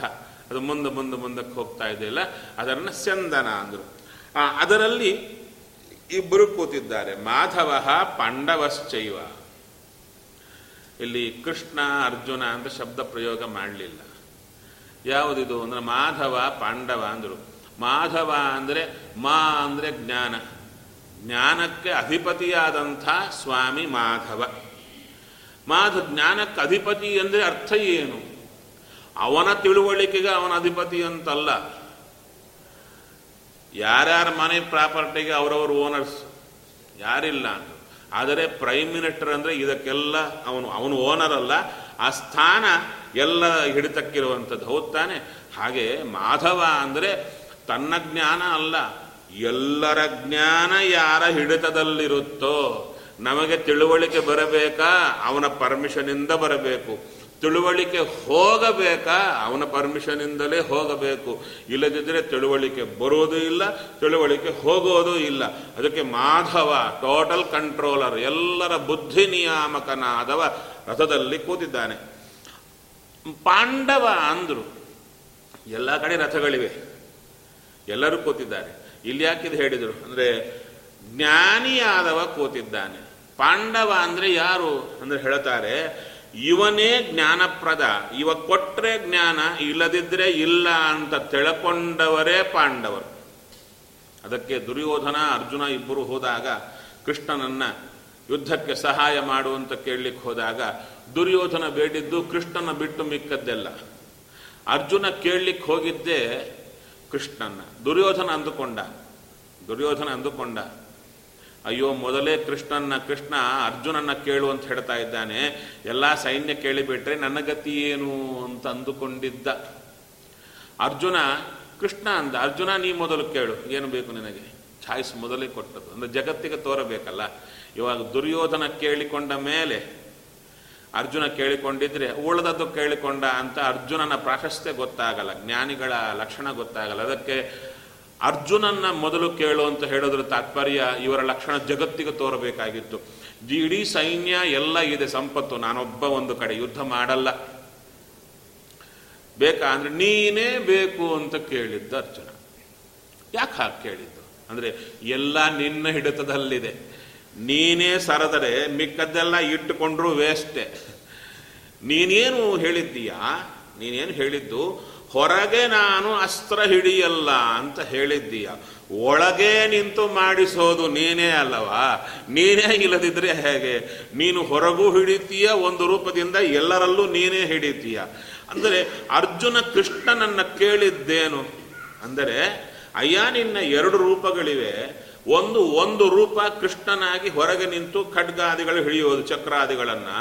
ಇನ್ನೊಂದು ರೂಪ ಯಾವುದು ಅಂದರೆ ಎಲ್ಲರ ಹೃದಯದಲ್ಲಿರುವ ನಿನ್ನ ರೂಪ. ಅದಕ್ಕೇನು ಕೇಳಿದ್ದು ಅರ್ಜುನ? ನಮ್ಮ ಸೈನ್ಯದಲ್ಲಿರುವ ನಿನ್ನ ರೂಪ ಅಸ್ತ್ರಧಾರಣೆ ಮಾಡಲಿ, ನೀನು ಪಕ್ಕಕ್ಕೆ ಕೂತಿದ್ರು ಅಡ್ಡಿ ಇಲ್ಲ. ನಿನ್ನ ರೂಪ ಅಲ್ಲಿ ಅಸ್ತ್ರಧಾರಣೆ ಮಾಡಿದರೆ ಮಿಕ್ಕವರೆಲ್ಲ ಸತ್ತು ಹೋಗ್ತಾರೆ. ಆ ರೂಪ ಹಿಡಿಯಲ್ಲ ಅಂತ ನೀನೇನು ಹೇಳಲಿಲ್ಲ, ಹೌದು ತಾನೆ? ಆ ರೂಪ ಹಿಡಿಯುತ್ತೆ. ಹಾಗೆ ಹೇಳಿದ್ದ ನಾನು ಅಸ್ತ್ರ ಹಿಡಿಯಲ್ಲ ಅಂತ. ಆವಾಗ ಹಾಂ ಸರಿ ಸ್ವಾಮಿ, ಈ ನಿಯಮ ಈ ರೂಪಕ್ಕೆ ಮಾತ್ರ ಅಲ್ಲ, ಹೊರಗಿರತಕ್ಕಂಥ ಮಿಕ್ಕ ಸೈನ್ಯದವರಿದ್ದಾರಲ್ಲ ಅವರು ಅಸ್ತ್ರ ಹಿಡಿದ್ರೂ ಹಿಡಿಯದಂತೆ ಮಾಡಿಬಿಡು ಈ ಪ್ರಾರ್ಥನೆಯಿಂದ ಕೃಷ್ಣನ ಕರೆದ. ಅದಕ್ಕೆ ಪಾಂಡವ ಅಂದರೆ ಯಾರು ಅಂದರೆ ಕೃಷ್ಣನ ಹಿಡಿತದಲ್ಲೇ ಎಲ್ಲರ ಚಟುವಟಿಕೆ, ಬುದ್ಧಿ ಎಲ್ಲವೂ ಇದೆ ಅಂತ ಎಚ್ಚರ ಇರತಕ್ಕಂಥವ ಕೃಷ್ಣನ ಮೇಲೆ ಆಧಾರಪಟ್ಟು ರಥದಲ್ಲಿದ್ದಾನೆ. ಅವನಿಗೆ ಜ್ಞಾನಪ್ರದನಾದ ಭಗವಂತ ರಥದಲ್ಲಿ ಕೂತಿದ್ದಾನೆ. ಹಾಗೆ ಜೀವನು ಭಗವಂತ ಇಬ್ಬರು ಮಹತಿಸ್ಯಂದನೆ ಸ್ಥಿತವು. ಈ ಶರೀರವು ಕೂಡ ಮುಂದಕ್ಕೆ ಮುಂದಕ್ಕೆ ಹರಿದು ಹರಿದು ಹೋಗ್ತಾ ಇರೋದು, ಇದು ಸ್ಯಂದನ ರಥ. ಈ ರಥದಲ್ಲಿ ಭಗವಂತ ಕೂತಿದ್ದಾನೆ. ಮಾಧವ ನಮಗೆ ಹೆಜ್ಜೆ ಹೆಜ್ಜೆಗೂ ಜ್ಞಾನ ಕೊಡತಕ್ಕ ಸ್ವಾಮಿ ಇದ್ದಾನೆ. ಅವನೇ ಜ್ಞಾನ ಕೊಡುವವ ಅಂತ ಎಚ್ಚರ ಜೀವನಿಗೆ ಬಂದರೆ ಅಂತ ಹೇಳ್ತಾ ಇದ್ದಾರೆ. ಹಾ, ಇಬ್ಬರು ಕೂಡ ದಿವ್ಯವು ಶಂಖವು ಪ್ರತದ್ಮತುಹು, ಒಳ್ಳೆ ದೈವಿ ದಿವ್ಯವು ಶಂಖವು, ಮಾಮೂಲು ಶಂಖ ಅಲ್ಲ, ದೈವೀ ಶಂಖ ಅಂದರೆ ಒಳ್ಳೆ ಶಕ್ತಿಯಿಂದ ಕೂಡಿರತಕ್ಕಂಥ ಶಂಖಗಳನ್ನು ಅವರು ಧ್ವನಿ ಮಾಡಿದರಂತೆ. ಅದೇನದು ದಿವ್ಯ ಶಂಖ ಅಂದರೆ ಹೇಳುತ್ತಾರೆ, ಅದರೊಳಗೆ ದೇವತೆಗಳ ಸನ್ನಿಧಾನವಿರುತ್ತೆ. ಆ ಶಂಖಗಳಲ್ಲಿ, ಭಗವಂತನ ಶಂಖದಲ್ಲಿ ಲಕ್ಷ್ಮೀದೇವಿಯ ಸನ್ನಿಧಾನ ಹೌದು ತಾನೆ. ಅರ್ಜುನನ ಕೈಯಲ್ಲಿರುವ ಶಂಖದಲ್ಲಿ ಅರ್ಜುನ ಇಂದ್ರ ಅವತಾರಿ, ಇಂದ್ರದೇವರಿಗಿಂತ ಕಡಿಮೆಯಾದ ದೇವತೆಗಳು ಅಲ್ಲಿ ಸೇವೆಗಾಗಿ ಶಂಖದಲ್ಲಿ ನಿಂತಿರುತ್ತಾರೆ. ಅದಕ್ಕೆ ದೇವತೆಗಳು ನಿಂತ ಶಂಖ, ಆದ್ದರಿಂದ ದಿವ್ಯೌ ಶಂಖೌ ಅಂತ ಹೇಳುತ್ತಾರೆ. ಹಾ, ಆವಾಗ ಮತ್ತು ಪ್ರಶ್ನೆ ಬರುತ್ತೆ, ಮಿಕ್ಕ ಶಂಖಗಳಲ್ಲೂ ಕೂಡ ಆ ದೇವತೆಗಳೇ ಇರ್ತಾರಲ್ಲ, ಆ ದೇವತೆಗಳು ಇಲ್ಲದ ಜಾಗ ಎಲ್ಲಿ ಅಂದರೆ ಅವಾಗ ಹೇಳ್ತಾರೆ, ಇದೇ ದೇವತೆಗಳು ಅಲ್ಲಿದ್ದರೂ ಕೂಡ ಅಲ್ಲಿ ಅವರ ಶಕ್ತಿ ಚೂರೇ ಪ್ರಕಟ ಮಾಡುತ್ತಾರೆ, ಇಲ್ಲಿ ವಿಶೇಷ ಶಕ್ತಿಯನ್ನು ಪ್ರಕಟ ಮಾಡುತ್ತಾರೆ. ಒಳ್ಳೆ ರಾಘವೇಂದ್ರ ಸ್ವಾಮಿಗಳು ಇವಾಗ ತಗೊಳ್ಳಿ, ರಾಘವೇಂದ್ರ ಸ್ವಾಮಿಗಳಲ್ಲಿ ದೇವರು ದೇವತೆಗಳೆಲ್ಲ ಇದ್ದಾರಲ್ವ. ಹಾಂ, ರೋಡಲ್ಲಿ ಹೋಗೋ ಒಬ್ಬ ಮನುಷ್ಯನಲ್ಲೂ ಅದೇ ದೇವರು ದೇವತೆಗಳಿದ್ದಾರಲ್ವ. ಮತ್ತೆ ಅಷ್ಟು ಡಿಫರೆನ್ಸ್ ಯಾಕೆ ಬಂತು ಅಂದರೆ, ಅಲ್ಲಿರೋ ದೇವತೆಗಳ ಸನ್ನಿಧಾನ ವಿಶೇಷ ಶಕ್ತಿ ಅವರು ಪ್ರಕಟ ಮಾಡಲಿಲ್ಲ, ಸುಮ್ಮನೆ ಇದ್ದಾರೆ, ಅದಕ್ಕೆ ಹಂಗೆ ಹೋಗ್ತಾ ಇದ್ದಾನೆ. ರಾಯರಲ್ಲಿ ಅಂಥ ಶಕ್ತಿ ಪ್ರಕಟ ಮಾಡಿದ್ದಾರೆ, ಅದಕ್ಕೆ ರಾಯರು ವಿಶೇಷವಾಗಿ ಬೆಳಗ್ತಾ ಇದ್ದಾರೆ. ಹಾಗಾದರೆ ಒಳಗಿರತಕ್ಕ ಮಹಾನುಭಾವರು ಅವರ ಶಕ್ತಿ ಪ್ರಕಟ ಮಾಡಿದ ಶಂಖಗಳಲ್ಲೂ ಪ್ರಕಟ ಮಾಡ್ತಾ ಇದ್ದಾರೆ.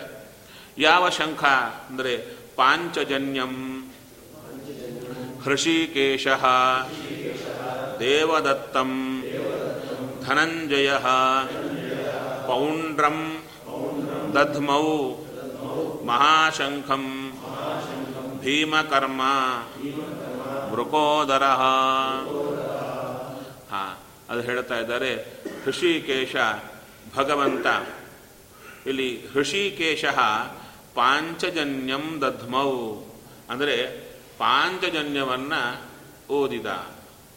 ಅಲ್ಲಿ ಹೃಷಿಕೇಶ ಅಂದರೆ ಹೇಳುತ್ತಾರೆ ಭಾಷ್ಯದಲ್ಲಿ, ಚೆನ್ನಾಗಿ ಹೇಳುತ್ತಾರೆ, ಹೃಷಿಕಾಣಾಂ ಇಂದ್ರಿಯಾಣಾಂ ಈಶತ್ವಾಚ್ಚ ಹೃಷಿಕೇಶ. ಹೃಷಿಕಗಳು ಅಂದರೆ ನಮ್ಮ ಇಂದ್ರಿಯಗಳು, ಆ ಇಂದ್ರಿಯಗಳಿಗೆ ನಿಯಾಮಕನಾದ್ದರಿಂದ ಭವ ಭಗವಂತನಿಗೆ ಹೃಷಿಕೇಶ ಅಂತ.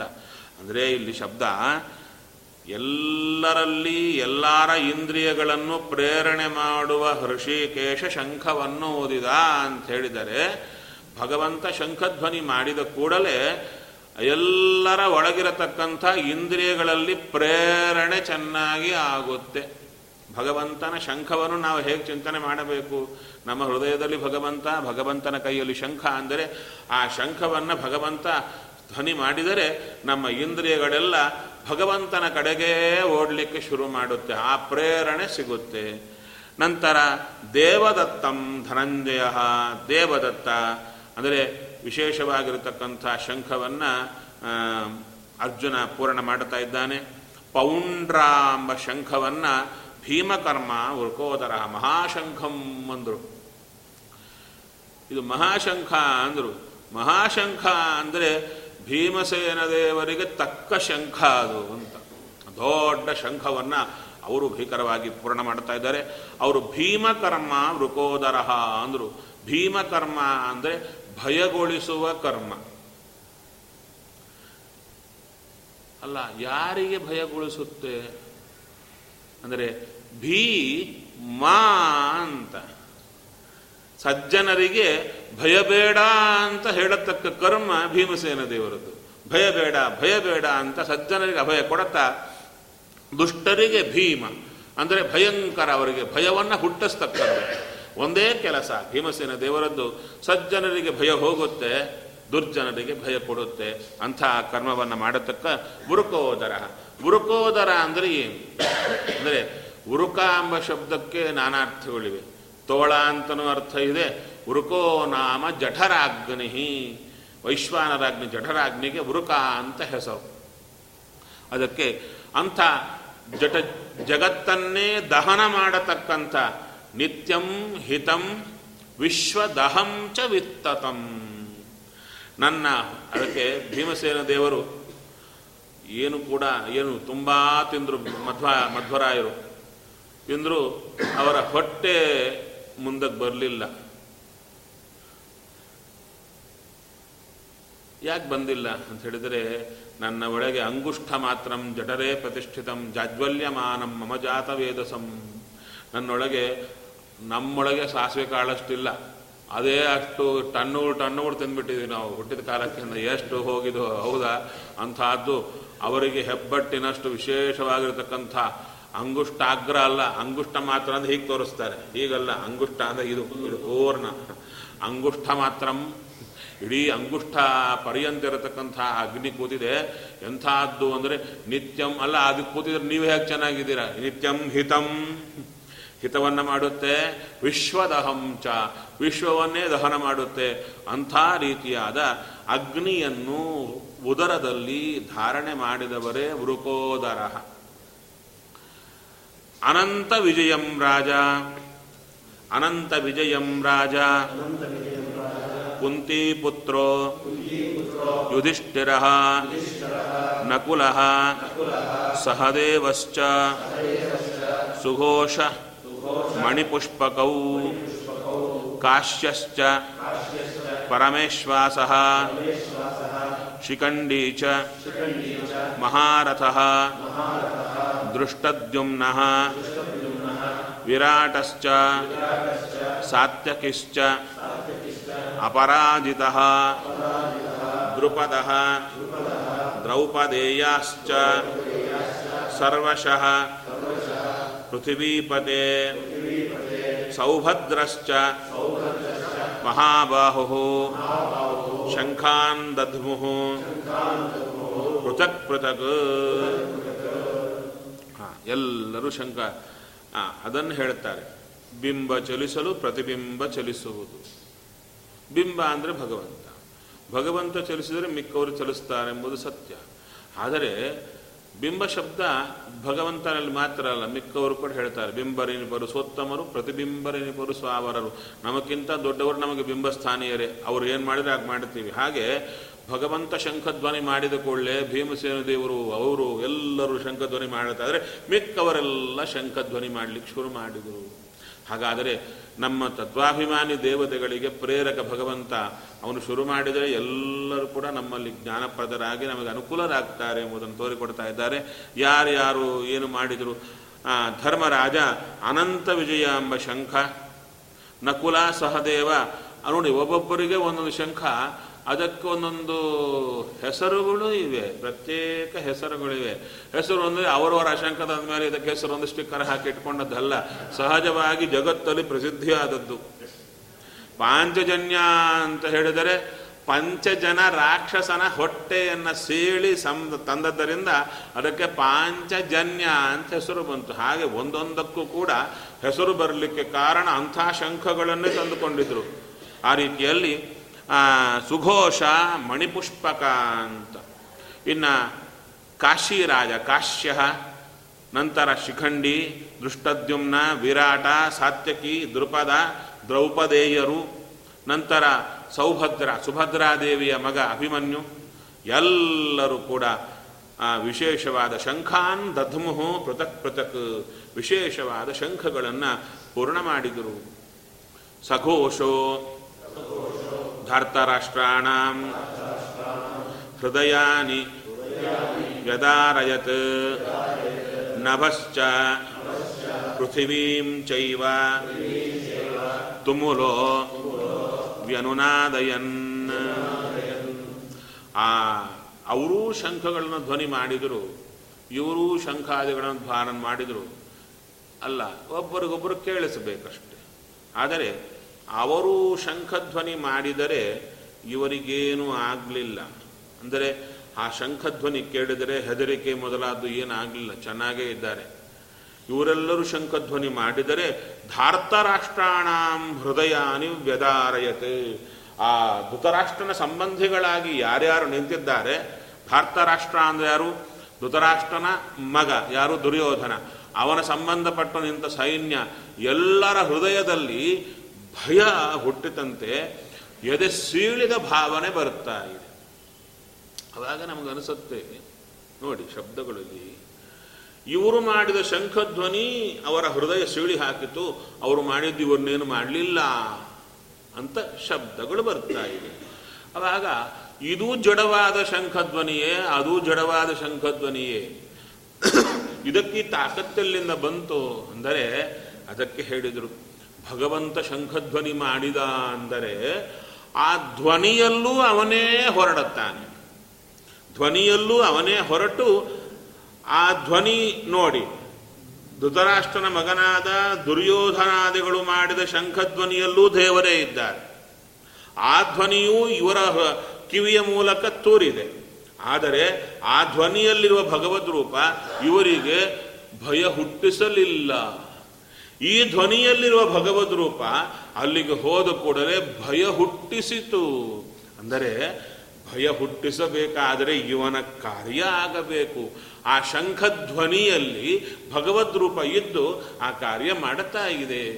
ಆ ಅರ್ಥವನ್ನು ಚಿಂತನೆ ಮಾಡಬೇಕು. ಇಲ್ಲದಿದ್ದರೆ ಜಡವಾದ ಶಂಖಧ್ವನಿಯೇ ಅವರ ಹೋಗಿ ಅಲ್ಲಿ ಭಯ ಹುಟ್ಟಿಸಿತು ಅಂತ ಚಿಂತನೆ ಮಾಡಲೇಬಾರದು. ಅಂದರೆ ಭಗವಂತ ಇದನ್ನು ವಿಜಯದಾಸರು ಹೇಳುತ್ತಾರೆ, ಜಡ ದೇವರ ಪ್ರತಿಮೆಗಳೆರಡು, ಒಂದು ಜಡ ಒಂದು ಚೇತನ, ಅದರಲ್ಲಿ ಭಗವಂತನ ಪೂಜಾ ಮಾಡಬೇಕು. ಈ ಜಡಗಳಲ್ಲಿ ಪೂಜಾ ಅಂತ ಹೇಳಿದರೆ ಎರಡು ಭಾಗ ಅಂತ ಹೇಳ್ತಾರೆ. ಈ ನಾನಾ ಆಕಾರದಲ್ಲಿರುವ ಎಲ್ಲ ಜಡಗಳು, ಅಲ್ಲಿ ಭಗವಂತನ ಪೂಜಾ ಹೇಗೆ ಅಂದರೆ ಆಯಾ ಆಕಾರದಲ್ಲಿ ಭಗವಂತ ಇದ್ದಾನೆ, ಆ ಅದರ ಕೆಲಸವೆಲ್ಲ ದೇವರೇ ಮಾಡುತ್ತಾ ಇದ್ದಾರೆ ಮಾಡಿಸ್ತಾ ಇದ್ದಾರೆ ಅಂತ ಸತತ ಚಿಂತನೆ ಮಾಡುವುದೇ ಜಡದಲ್ಲಿರುವ ದೇವರ ಪೂಜಾ ಅಂತ. ಹಾಗಾದರೆ ಇಲ್ಲಿ ಶಂಖ ಶಂಖದ ಧ್ವನಿ ಎರಡೂ ಜಡ.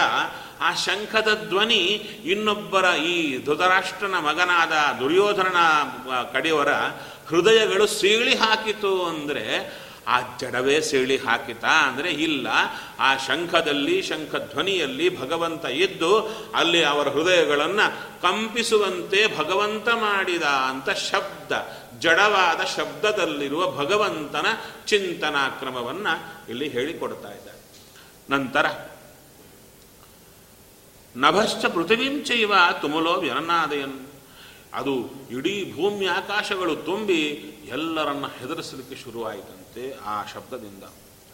ಅಥ ವ್ಯವಸ್ಥಿತಾನ್ ದೃಷ್ಟ್ವಾ ಧಾರ್ತರಾಷ್ಟ್ರಾನ್ ಕಪಿಧ್ವಜಃ ಪ್ರವೃತ್ತೆ ಶಸ್ತ್ರಸಂಪಾತೆ ಧನುರುದ್ಯಮ್ಯ ಪಾಂಡವಃ. ಇನ್ನು ಅವಾಗೆ ಕಪಿಧ್ವಜ ಅಂತ ಹೇಳ್ತಾ ಇದ್ದಾರೆ. ಅಲ್ಲಿ ಕಪಿಧ್ವಜ ಅಂದರೆ ಯಾರು ಅಂದರೆ ಮುಖ್ಯ ಪ್ರಾಣದೇವರೇ ಯಾರ ಧ್ವಜದಲ್ಲಿ ನಿಂತಿದ್ದಾರೋ ಅವರು ಕಪಿಧ್ವಜ ಅರ್ಜುನ. ಅರ್ಜುನ ವಿಶೇಷವಾಗಿ ಕೃಷ್ಣ ಜೊತೆಗೆ ಹೇಳ್ತಾ ಇದ್ದಾನೆ. ಏನು ಹೇಳಿದ? ಧನುರುದ್ಯಮ್ನ ಧನುಸ್ಸನ್ನು ಹಿಡ್ಕೊಂಡು ಹೇಳಿದ. ಹೃಷಿಕೇಶಂ ತದಾ ವಾಕ್ಯಂ ಇದಮಾಹ ಮಹೀಪತೆ. ಇಂದ್ರಿಯಗಳಿಗೆ ಪ್ರೇರಕನಾದ ಭಗವಂತನನ್ನು ಕುರಿತು ಯಾರು ಅರ್ಜುನ ಹೀಗೆ ಹೇಳಿದ. ಪಾಂಡವ ಅಂತ ಶಬ್ದವನ್ನೆಲ್ಲ ಕಡೆ ಹಾಕ್ತಾ ಇದ್ದಾರೆ. ಪ್ರವೃತ್ತೆ ಶಸ್ತ್ರ ಸಂಪಾತೆ, ಶಸ್ತ್ರಗಳ ಸಂಪಾತ, ಶಸ್ತ್ರಗಳು ಬೀಳುತ್ತಾ ಇವೆ ಒಬ್ಬರ ಮೇಲೊಬ್ಬರು. ಇನ್ನು ವಿಶೇಷವಾಗಿ ಇನ್ನು ಹಾಕ್ಲಿಕ್ಕೆ ಶುರು ಆಗಬೇಕು. ಶಬ್ದಗಳಾಯಿತು, ಶಂಖಧ್ವನಿ ಆಯಿತು, ಯುದ್ಧಕ್ಕೆ ಹೊರಡಬೇಕು. ಅಂಥ ಕಾಲಕ್ಕೆ ಅರ್ಜುನ ಹೇಳುತ್ತಾ ಇದ್ದಾನೆ ಕೃಷ್ಣನಿಗೆ. ಅರ್ಜುನ ಉವಾಚ ಸೇನಯೋರುಭಯೋರ ಮಧ್ಯೆ ರಥಂ ಸ್ಥಾಪಯ ಮೇಚ್ಯುತ ಯಾವದೇತಾನ್ ನಿರೀಕ್ಷ್ಯೇಹಂ ಯೋದ್ಧುಕಾಮಾನ್ ಅವಸ್ಥಿತಾನ್ ಕೈರ್ಮಯಾ ಸಹ ಯೋದ್ಧವ್ಯಂ ಅಸ್ಮಿನ್ ರಣಸಮುದ್ಯಮೇ. ಹಾ, ಹೇ ಕೃಷ್ಣ, ಈಗ ಸೇನೆಯೋರುಭಯೋರ ಮಧ್ಯೆ ರಥಂ ಸ್ಥಾಪಯ ಮೇಚ್ಯುತ. ಹೇ ಅಚ್ಯುತ, ಭಗವಂತನ ಸಂಬೋಧನ. ಅಚ್ಯುತ ಅಂದರೆ ನಾಶವಿಲ್ಲದವ. ಅಷ್ಟೇ ಅಲ್ಲ, ಅವನನ್ನು ನಾಶವಿಲ್ಲದವ ಅಂತ ಚಿಂತನೆ ಮಾಡುವವರಿಗೆ ನಾಶವಿಲ್ಲದಂತೆ ಮಾಡುತ್ತಾನೆ. ಹಾಗೆ ಅಂದರೆ ನಾಶ ಯಾವುದು ಅಂದರೆ ಅದಕ್ಕೆ ಹೇಳ್ತಾರೆ, ನಮಗೆ ಸ್ವರೂಪ ದೇಹ ನಾಶ ಇಲ್ಲ, ಸ್ವರೂಪ ನಾಶ ಇಲ್ಲ, ಜ್ಞಾನ ಆನಂದಗಳು ಜೀವನಲ್ಲೇ ಇವೆ. ಹೊರಗೆ ಬರುವ ಶರೀರ ಬಂದು ಹೋಗೋದು ಬಂದು ಹೋಗೋದಾಗಿದೆ. ಅಂಥ ನಾಶವಿರುವ ಶರೀರ ಇಲ್ಲದಂತೆ ಮಾಡುವುದೇ ನಮಗೆ ನಾಶವಿಲ್ಲದಿರುವುದು. ಅಂದರೆ ಈ ಹೊರಗಿನ ನಾಶ ಬಂದು ಹೋಗ್ತಾ ಇದೆ, ಅದಿಲ್ಲದೆ ಮಾಡುತ್ತಾನೆ. ಇನ್ನು ಸ್ವರೂಪ ದೇಹ ಅಂದರೆ ಸ್ವರೂಪ ದೇಹದಲ್ಲಿ ಜ್ಞಾನ ಆನಂದ ಇದ್ದರೂ ಕೂಡ ಅನುಭವಕ್ಕಿಲ್ಲದಿದ್ದರೆ ನಾಶ ಆದಂತೇನೆ, ಇದ್ರೂ ಇಲ್ಲ ಅಂತ. ಅದೇ ತಾನೇ, ಆ ರೀತಿಯಲ್ಲಿ ನಮ್ಮ ಸ್ವರೂಪ ದೇಹದಲ್ಲಿಯೂ ಮತ್ತು ಹೊರಗೂ ಕೂಡ ತಾನಿದ್ದುಕೊಂಡು ನಾಶವಿಲ್ಲದೆ ನಮಗೆ ಮಾಡತಕ್ಕಂಥವಾದ್ದರಿಂದ ಭಗವಂತನನ್ನು ಅಚ್ಯುತ ಅಂತ ಕರೆದು. ಅಚ್ಯುತ ಅಂದರೆ ಚ್ಯುತಿ, ಚ್ಯುತಿ ಇಲ್ಲದವ. ಎಲ್ಲಿಂದ? ನಮ್ಮ ಹೃದಯ ಸ್ಥಾನದಿಂದ ಚ್ಯುತಿ ಇಲ್ಲದವ. ಇಲ್ಲಿದ್ದ ಬಿಟ್ಟು ಹೋಗೋದಿಲ್ಲ, ಹೋಗುವಂತೆ ಯಾರು ಅನ್ನೋದಿಲ್ಲ, ಅವನೇ ಇರ್ತಾನಲ್ಲಿ. ಅದರಿಂದ ಆ ಬಿಂಬ ಮೂರ್ತಿಯನ್ನು ಕುರಿತು ಹೇಳುತ್ತಾ ಇದ್ದಾನೆ, ತನ್ನ ಹೃದಯದಲ್ಲಿರೋ ಸ್ವಾಮಿಯೇ ಎದುರಿಗಿದ್ದಾನೆ ಎಂಬ ಎಚ್ಚರ ಅರ್ಜುನನಿಗೆ ಸದಾ ಇತ್ತು ಎಂಬ ಧ್ವನಿ ಅಚ್ಯುತ ಎಂಬ ಶಬ್ದದಲ್ಲಿ ಹೇಳ್ತಾ ಇದ್ದಾನೆ. ಸೇನೆಯೋರುಭಯೋರ ಮಧ್ಯೆ ರಥಂ ಸ್ಥಾಪಯ. ಹೇ ಅಚ್ಯುತ, ಈ ಎರಡೂ ಸೈನ್ಯಗಳ ಮಧ್ಯೆ ಈ ರಥವನ್ನು ನಿಲ್ಲಿಸು. ಅವಾಗ ಯಾಕೆ ಇಲ್ಲೇ ಅದೇನೋ ಇಲ್ಲೇ ಇದ್ಕೊಂಡು ಮಾಡ್ಬೋದಲ್ಲ, ಮಧ್ಯಕ್ಕೆ ಯಾಕೆ ಹೋಗಬೇಕು? ಅಂದರೆ ದೂರದಲ್ಲಿದ್ದಾರೆ ಎಲ್ಲರೂ ಕೂಡ. ಅದರಲ್ಲಿ ಯುದ್ಧ ಅಂದರೆ ಒಟ್ರಾಸಿ ಯಾರೊಬ್ಬರು ಸರಿ ಯುದ್ಧ ಮಾಡುತ್ತಾ ಇರೋದಲ್ಲ, ಸಿಕ್ಕವ್ರು ಸರಿ ಯುದ್ಧ ಮಾಡೋದಲ್ಲ. ಅದರಲ್ಲಿ ಯಾರು ಯಾರು ಬಲಶ್ರೇಷ್ಠರಿರ್ತಾರೆ, ತಾನು ಯುದ್ಧ ಮಾಡಲಿಕ್ಕೆ ತಕ್ಕವರಿರ್ತಾರೆ, ಅಂಥವರ ಜೊತೆ ತಾನು ಯುದ್ಧ ಮಾಡಬೇಕು. ಇವಾಗ ಇಂಡಿಯಾ ಟೀಮು ಆಸ್ಟ್ರೇಲಿಯಾ ಟೀಮು ಎಲ್ಲ ಇವಪ್ಪ, ಅವರಿಗೆ ಆಪೋಸಿಟ್ ಟೀಮ್ ಯಾರನ್ನ ಸೆಲೆಕ್ಟ್ ಮಾಡಬೇಕು ಅಂದರೆ, ಈ ರೋಡ್ಗಳಲ್ಲಿ ಕ್ರಿಕೆಟ್ ಆಡ್ತಾ ಇರ್ತಾರಲ್ಲ, ರೋಡಲ್ಲಿ ಕ್ರಿಕೆಟ್ ಆಡ್ತಾ ಇರ್ತಾರೆ ಚಿಕ್ಕ ಚಿಕ್ಕ ಹುಡುಗರು, ಅವ್ರನ್ನ ಟೀಮ್ ಆಗಿ ಕೂಡಿಸಿ ಅವ್ರನ್ನ ಆಡು ಅಂದರೆ ಆಡ್ತಾರ, ಅವರು ಫೀಲ್ ಆಗ್ತಾರೆ, ಏನ್ರಿ ಇವ್ರ ಜೊತೆಗೆ ನಾವು ಆಡಬೇಕಾ ಅಂತೇಳಿ ಆಡೋದೇ ಇಲ್ಲ, ಹೊರಟು ಹೋಗ್ತಾರೆ. ಈ ಕ್ರಿಕೆಟೇ ಅಲ್ರಿ, ಆಡ್ಬೋದಲ್ಲ, ಅವರು ಹಾಕ್ತಾರೆ ನೀವು ಹೊಡಿರಿ, ನೀವು ಹಾಕ್ರಿ ಅವ್ರು ಹೊಡಿತಾರೆ ಅಂತ ಹೇಳಿದರೆ, ಸಮಾನರಾದವರು ಇಲ್ಲದಿದ್ದರೆ ನಾವು ಬರಲ್ಲ ಅಂತ ಹೇಗೆ ಹೇಳ್ತಾರೋ ಹಾಗೆ ಅರ್ಜುನ ನೋಡ್ತಾ ಇದ್ದಾನೆ, ತನ್ನ ಯಾರಿಂದ ಯುದ್ಧ ಮಾಡಲಿಕ್ಕೆ ಸರಿಯಾಗಿರುತ್ತೆ ಅಂತ ಬರ್ತಾ ಇದ್ದಾನೆ. ಕೈರ್ಮಯಾ ಸಹ ಯೋದ್ಧವ್ಯಂ ಅಸ್ಮಿನ್ ರಣ ಸಮುದ್ಯಮೆ. ಈ ವಿಶೇಷವಾಗಿರತಕ್ಕಂಥ ಯುದ್ಧದಲ್ಲಿ ಯಾರ ಸರ ನಾನು ಯುದ್ಧ ಮಾಡಬೇಕು ಎಂಬುದನ್ನು ನೋಡುತ್ತೇನೆ ಕೃಷ್ಣ, ಕರ್ಕೊಂಡು ಹೋಗು. ಯೋತ್ಸ್ಯಮಾನಾನ್ ಅವೇಕ್ಷ್ಯೇಹಂ ಯಯೇತೇತ್ರ ಸಮಾಗತಾಃ ಧಾರ್ತರಾಷ್ಟ್ರಸ್ಯ ದುರ್ಬುದ್ಧೇಃ ಯುದ್ಧೇ ಪ್ರಿಯಚಿಕೀರ್ಷವಃ. ಹಾ, ಇವರೆಲ್ಲರೂ ಬಂದಿದ್ದಾರೆ, ಇವರೆಲ್ಲರನ್ನು ನೋಡಬೇಕಂತಿದ್ದೇನೆ. ಏನದು, ಏನು ನೋಡ್ತೀಯಪ್ಪ ಅಂದರೆ, ಈ ದುರ್ಬುದ್ಧಿಯಾದ ಯಾರು ದುರ್ಯೋಧನ, ಇವನಿಗೆ ಪ್ರಿಯ ಚಿಕೀರ್ಷವಃ, ಪ್ರಿಯವನ್ನು ಉಂಟು ಮಾಡಬೇಕು ಅಂತ ಎಲ್ಲರೂ ಬಂದಿದ್ದಾರಲ್ಲ, ಅವ್ರು ಯಾರ್ಯಾರು ಅಂತ ಒಂದ್ಸಲ ನೋಡಬೇಕು ಅಂತಿದೆ ನನಗೆ ಅಂತ ಆ ರೀತಿ ತಿಳ್ಕೊಳ್ಳಲಿಕ್ಕೆ ಅರ್ಜುನ ಪ್ರಯತ್ನ ಪಟ್ಟ.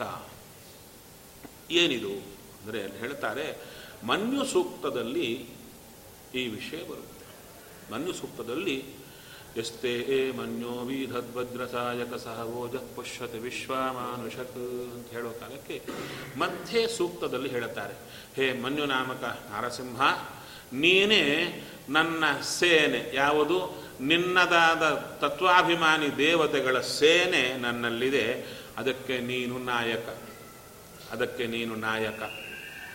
ಈಗ ನೀನು ಯುದ್ಧ ನನ್ನ ಮೂಲಕ ಮಾಡಿಸ್ತಾ ಇದ್ದೀಯ, ಅದಕ್ಕೆ ಶತ್ರುಗಳು ಗೊತ್ತಾಗಬೇಕಲ್ಲ, ಯಾರು ಶತ್ರುಗಳು ಯಾರು ಮಿತ್ರರು ಗೊತ್ತಾಗಬೇಕು. ಅದರಿಂದ ಶತ್ರುಗಳ್ಯಾರೋ ನನಗೆ ಪರಿಚಯ ಮಾಡಿಕೊಡು ಅಂತ ಮಣ್ಣು ನಾಮಕ ನಾರಸಿಂಹನನ್ನ ಕೇಳ್ತಾ ಬರ್ತಾರಲ್ಲಿ. ಅಂದರೆ ಯದ್ಯಪಿ ನಮ್ಮ ಮನಸ್ಸಿದೆ, ಬುದ್ಧಿ ಇದೆ, ಅದು ಬೇಡದ ಕಡೆ ಹೋಗುತ್ತೆ, ಬೇಡದ ಕಡೆ ಹೋಗುತ್ತೆ. ಹೋದಾಗ ಈ ಸಣ್ಣ ಡಿಫರೆನ್ಸ್ ನೋಡಿ, ಚಿಕ್ಕದು ನೋಡಿ, ಯಾರ ಮೇಲೂ ಅಭಿಮಾನ ಇಟ್ಕೊಂಡಿದ್ದು, ತುಂಬ ಅಭಿಮಾನ ಇಟ್ಕೊಂಡಿದ್ದು. ಇಟ್ಕೊಂಡಾಗ ಅವ್ರು ಏನೋ ಮೋಸ ಮಾಡು ಏನೋ ಮಾಡು ಹೋದ್ರು. ಹೋದರೆ ಆವಾಗ ನಾವು ನಿರ್ಣಯ ತಗೊಳ್ಳೋದೇನು ಅಂದರೆ, ಇನ್ನು ಮೇಲೆ ಯಾರನ್ನ ನಂಬಬಾರ್ದು, ಹೋಗ್ತಾನೆ, ಇನ್ನು ಮೇಲೆ ಯಾರನ್ನ ನಂಬಬಾರ್ದು ಅಂತೇಳಿ. ಆದರೆ ಡಿಸಿಷನ್ ತಗೋ, ಇಲ್ಲಿ ಏನಾಯಿತು, ಕನ್ಕ್ಲೂಷನ್ ಯಾವುದು, ಈ ವ್ಯಕ್ತಿಗಳೇ ನನಗೆ ದ್ರೋಹ ಮಾಡಿದರು ಎಂಬ ಕನ್ಕ್ಲೂಷನ್ ಬಂತು. ಶತ್ರು ಯಾರು, ಈ ವ್ಯಕ್ತಿಯೇ ಅಂತ ಕನ್ಕ್ಲೂಷನ್ ಬಂತು. ಅದಕ್ಕೆ ವ್ಯಕ್ತಿಗಳನ್ನು ಬಿಡಲಿಕ್ಕೆ ನಿಶ್ಚಯ, ಡಯಾಗ್ನೋಸಿಸ್ ಸರಿ ಆಗಲಿಲ್ಲ. ಅದಕ್ಕೆ ಮನು ನಾಮಕ ನಾರಸಿಂಹನ ಸ್ಮರಣೆ ಮಾಡಿದರೆ, ಅಲ್ಲಯ್ಯ ಆ ವ್ಯಕ್ತಿಗಳು ಯಾವಾಗಲೂ ಅಸ್ವತಂತ್ರರೇ, ಅವರವರ ಕರ್ಮಾನುಸಾರ ಪ್ರವೃತ್ತಿ ಇದ್ದೇ ಇರುತ್ತೆ. ಮುಂದೇನು ಅಂದರೆ, ಅಂಥವರ ಮೇಲೆ ನನ್ನ ಅಭಿಮಾನ ಬೆಳೆಸಿಕೊಂಡಲ್ಲ, ಅಭಿಮಾನ ಬೆಳೆಯಿತಲ್ಲ. ಈ ಅಭಿಮಾನ ಬೆಳೆದದ್ದಕ್ಕೆ ದುಃಖ ಬಂದಿದೆ. ಈ ವ್ಯಕ್ತಿ ಮಾತ್ರ ಅಲ್ಲ, ಎಲ್ಲ ವ್ಯಕ್ತಿಗಳು ಇಂಥವರೇ, ಯಾವಾಗ ಬೇಕಾದ್ರೂ ಬಿಟ್ಟು ಹೋಗ್ಬೋದು. ಅಂಥ ಕಾಲಕ್ಕೆ ಆ ಅಭಿಮಾನ ಬೆಳೆಸಿಕೊಳ್ಳೋದು ಅಂಬೋದು ಇರಬಾರ್ದು. ಎಲ್ಲಿ ಕತ್ತರಿ ಹಾಕಬೇಕು ಅಂದರೆ, ವ್ಯಕ್ತಿಗಳ ಮೇಲೆ ಕತ್ತರಿ ಅಲ್ಲ, ನಮ್ಮ ಪ್ರವೃತ್ತಿಯಲ್ಲಿ ಕತ್ತರಿಬೇಕು. ಹಾ, ಡಯಾಗ್ನೋಸಿಸ್ ಎಲ್ಲಿಗೆ ಬಂತು, ನಮಗೆ ರಿವರ್ಸ್ ಆಗಿ ಬಂತು. ನಮ್ಮ ಪ್ರವೃತ್ತಿ ಕಟ್ ಮಾಡಬೇಕು, ಅಲ್ಲಿಗೆ ಹೋಗ್ತಾ ಇದೆ. ಅದಕ್ಕೆ ಹೇಳ್ತಾರೆ, ಶತ್ರು ಯಾರು ಮಿತ್ರ ಯಾರು ಸರಿಗೆ ತಿಳಿಸಿಕೊಡು. ಅದಕ್ಕೆ ಅರ್ಜುನ ಕೇಳ್ತಾ ಇದ್ದಾನೆ, ಇವರನ್ನು ನೋಡಬೇಕು, ಯಾರ್ಯಾರು ಸರಿ ಏನು ಮಾಡಬೇಕು ಅಂತ ತಿಳಿಸಿಕೊಡು ಅಂತ ಕೇಳ್ತಾ ಇದ್ದಾನೆ. ನೋಡಬೇಕು. ಅರ್ಜುನ ಹೊರಟಾಗ ತಾನೇನು ಯುದ್ಧ ಮಾಡಲ್ಲ ಅಂತ ಹೇಳಿಲ್ಲ, ಯುದ್ಧ ಮಾಡಲ್ಲ ಅಂತ ಹೇಳಿಲ್ಲ. ಯುದ್ಧಕ್ಕೆ ಹುರುಪಿನಿಂದಲೇ ಧನುಸ್ಸನ್ನು ಹಿಡ್ಕೊಂಡೇ ಹೊರಟದ್ದು. ಏ ಕೃಷ್ಣ ಕರ್ಕೊಂಡು ಹೋಗು, ಯಾರು ಸಹ ಯುದ್ಧ ಮಾಡಬೇಕು ನೋಡ್ತೇನೆ ಅಂತ ಹೊರಟವ. ಮಾರನೇ ಕ್ಷಣ ಅಲ್ಲಿ ಹೋದ ಮೇಲೆ ನೋಡಿದ ಮೇಲೆ ಆದದ್ದೇನು, ಎಲ್ಲ ಬಿಟ್ಟು ನಾನು ಮಾಡಲ್ಲ ಅಂತ ಕೂತಾನೆ, ನಾನು ಯುದ್ಧ ಮಾಡಲ್ಲ ಅಂತ ಕೂತ್ಬಿಟ್ಟ. ಹಾಗಾದರೆ ಇಲ್ಲಿ ನಾವು ನೋಡಬೇಕಾಗಿದ್ದೇನು, ಒಬ್ಬ ವ್ಯಕ್ತಿಯಲ್ಲಿ ಭಗವಂತ ಹೇಗೆ ಹೇಗೆ ಬುದ್ಧಿಯನ್ನು ಕೊಡ್ತಾ ಬರುತ್ತಾನೆ ಅಂತ. ಒಂದೇ ಅರ್ಜುನ ಯುದ್ಧಕ್ಕೆ ಹುರುಪು ಕೊಟ್ಟ, ಸರಸರಸರ ತರಿಸಿದ, ಮಧ್ಯೆ ಕರ್ಕೊಂಡು ಬಂದ, ಕೂಡಿಸಿದ. ಅಂದರೆ ನಮ್ಮ ಕೈಯಲ್ಲಿ ಏನೂ ಇಲ್ಲ ಅಂಬುದು ಚೆನ್ನಾಗಿ ಅರ್ಥ ಆಗುತ್ತಾ. ಅವ ಯಾವ ಕಾಲಕ್ಕೆ ಏನೇನು ಬುದ್ಧಿ ಕೊಟ್ಟರೆ ಅದಾಗುತ್ತೆ. ಅವನ ಶರಣಾಗತರಾಗಿ ನಾವು, ಅಯ್ಯ ದುಷ್ಟ ಬುದ್ಧಿ ಕೊಡಬೇಡ ಒಳ್ಳೆ ಬುದ್ಧಿ ಕೊಡುವಂತ ಅವನು ಕೇಳಿಸಿದಾಗ ಕೇಳೋದೇ ನಮ್ಮ ಕರ್ತವ್ಯ, ಇನ್ಯಾವುದೂ ಇಲ್ಲ. ಅದನ್ನೇ ಭಗವಂತ ಮಾಡಿಸ್ತಾ ಇದ್ದಾನೆ. ಸರಿ, ಅಲ್ಲಿಗೆ ಬಂದು ನಿಲ್ಲ ನಿಂತಾಗ ಮುಂದೆ ಸಂಜಯ ಹೇಳುತ್ತಾ ಇದ್ದಾನೆ. ಸಂಜಯ ಉವಾಚ ಏವ ಮುಕ್ತೋ ಋಷಿಕೇಶ ಗುಡಾಕೇಶೇನ ಭಾರತ ಸೇನಯೋರುಭಯೋರ ಮಧ್ಯೆ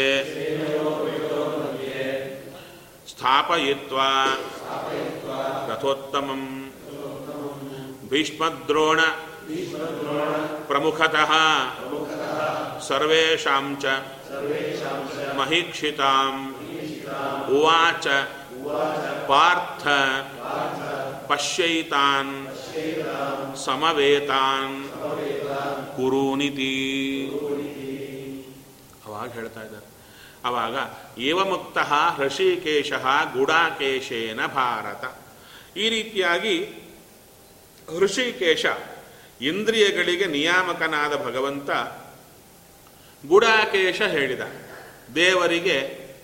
ಗುಡಾಕೇಶ ಅಂದರೆ ಅರ್ಜುನ, ಗುಡಾಕೇಶ ಅಂದರೆ ಅರ್ಜುನನಿಗೆ ಯಾಕೆ ಹೆಸರು ಅಂದರೆ, ಗುಡಾಕ ಅಂದರೆ ನಿದ್ದ, ಅದಕ್ಕೆ ಈಶ, ನಿದ್ದೆಯನ್ನು ಗೆದ್ದವ ಅಂತ ಹೇಳ್ತಾರೆ. ಇದು ಬಹಳ ದೊಡ್ಡ ಸಬ್ಜೆಕ್ಟ್. ಇದು ನಮ್ಮ ಸಾಧನೆ ಎಲ್ಲ ನಿದ್ದೆಯಲ್ಲೇ ಹೋಗ್ತಾ ಇರ್ತೀವಿ ನೋಡಿ. ರಾತ್ರಿ ಮ್ಯಾಕ್ಸಿಮಮ್ ಮರಗ್ತೀವಿ, ಮತ್ತು ಮಧ್ಯಾಹ್ನ ಚೂರು ಯಾ ಇದ್ದ ಕೂತು ಕಡೆಲ್ಲ ನಿದ್ದೆ ಬರ್ತಾ ಇರುತ್ತೆ. ಅಂದರೆ ನಾವು ನಿದ್ದೆಯನ್ನು ಗೆದ್ದಿಲ್ಲ, ನಮ್ಮನ್ನು ನಿದ್ದೆ ಗೆದ್ದಿದೆ. ಅದು ಖುಷಿ ಬಂದಾಗೆಲ್ಲ ಬರ್ತಾ ಇದೆ, ಹಾಗೆ ಬರಬಾರದು. ಹಾಗೆ ಅಂತ ನೀವು ನಿದ್ದೆಯನ್ನು ಗೆಲ್ಲಲಿ ಗೆಲ್ಲೋದು ಅಂದರೆ ಏನು ಅಂದರೆ, ಈ ಶರೀರಕ್ಕೆ ನಿದ್ರೆಯಿಂದ ಏನು ಶ್ರಮ ಪರಿಹಾರ ಆಗಬೇಕು, ಶರೀರಕ್ಕೆ ತುಂಬ ಶ್ರಮ ಆದಾಗ ಆ ಶ್ರಮ ಪರಿಹಾರಕ್ಕಾಗಿ ನಿದ್ದೆಯನ್ನು ಕೊಡಬೇಕು. ಶ್ರಮ ಪರಿಹಾರಕ್ಕೆ ನಿದ್ದೆ ಎಷ್ಟು ಬೇಕೋ ಅಷ್ಟೇ ನಿದ್ದೆ ಮಾಡುವ ಅಭ್ಯಾಸ ಗುಡಾಕೇಶತ್ವ. ನಿದ್ದೆಯನ್ನು ಪೂರ್ಣವಾಗಿ ಗೆದ್ದಿರೋದು ಅಂದರೆ, ಇವಾಗ ಏನಾಗಿದೆ, ನಮ್ಮ ಶರೀರಕ್ಕೆ ಎಷ್ಟು ಪರಿಹಾರಕ್ಕೆ ಬೇಕೋ ಅಷ್ಟೇ ನಿದ್ದೆ ಅಲ್ಲದೆ ಜಾಸ್ತಿ ನಿದ್ದೆ ಬರ್ತಾ ಇದೆ. ಆ ಜಾಸ್ತಿ ನಿದ್ದೆ ಮಾಡೋದರಲ್ಲಿ ನಮಗೆ ಸುಖ ಸಿಗ್ತಾ ಇದೆ. ಯೋಗಿಗಳೇನು ಮಾಡ್ತಾರೆ, ಶರೀರಕ್ಕೆ ಎಷ್ಟು ನಿದ್ದೆ ಕೊಟ್ಟರೆ ಅದು ಕರೆಕ್ಟಾಗಿರುತ್ತೋ ಅಷ್ಟು ಅಭ್ಯಾಸ ಮಾಡ್ತಾ ಮಾಡ್ತಾ ಬರ್ತಾರೆ. ಅದು ಹೇಗೆ ಅಂತ ಪ್ರಶ್ನೆ.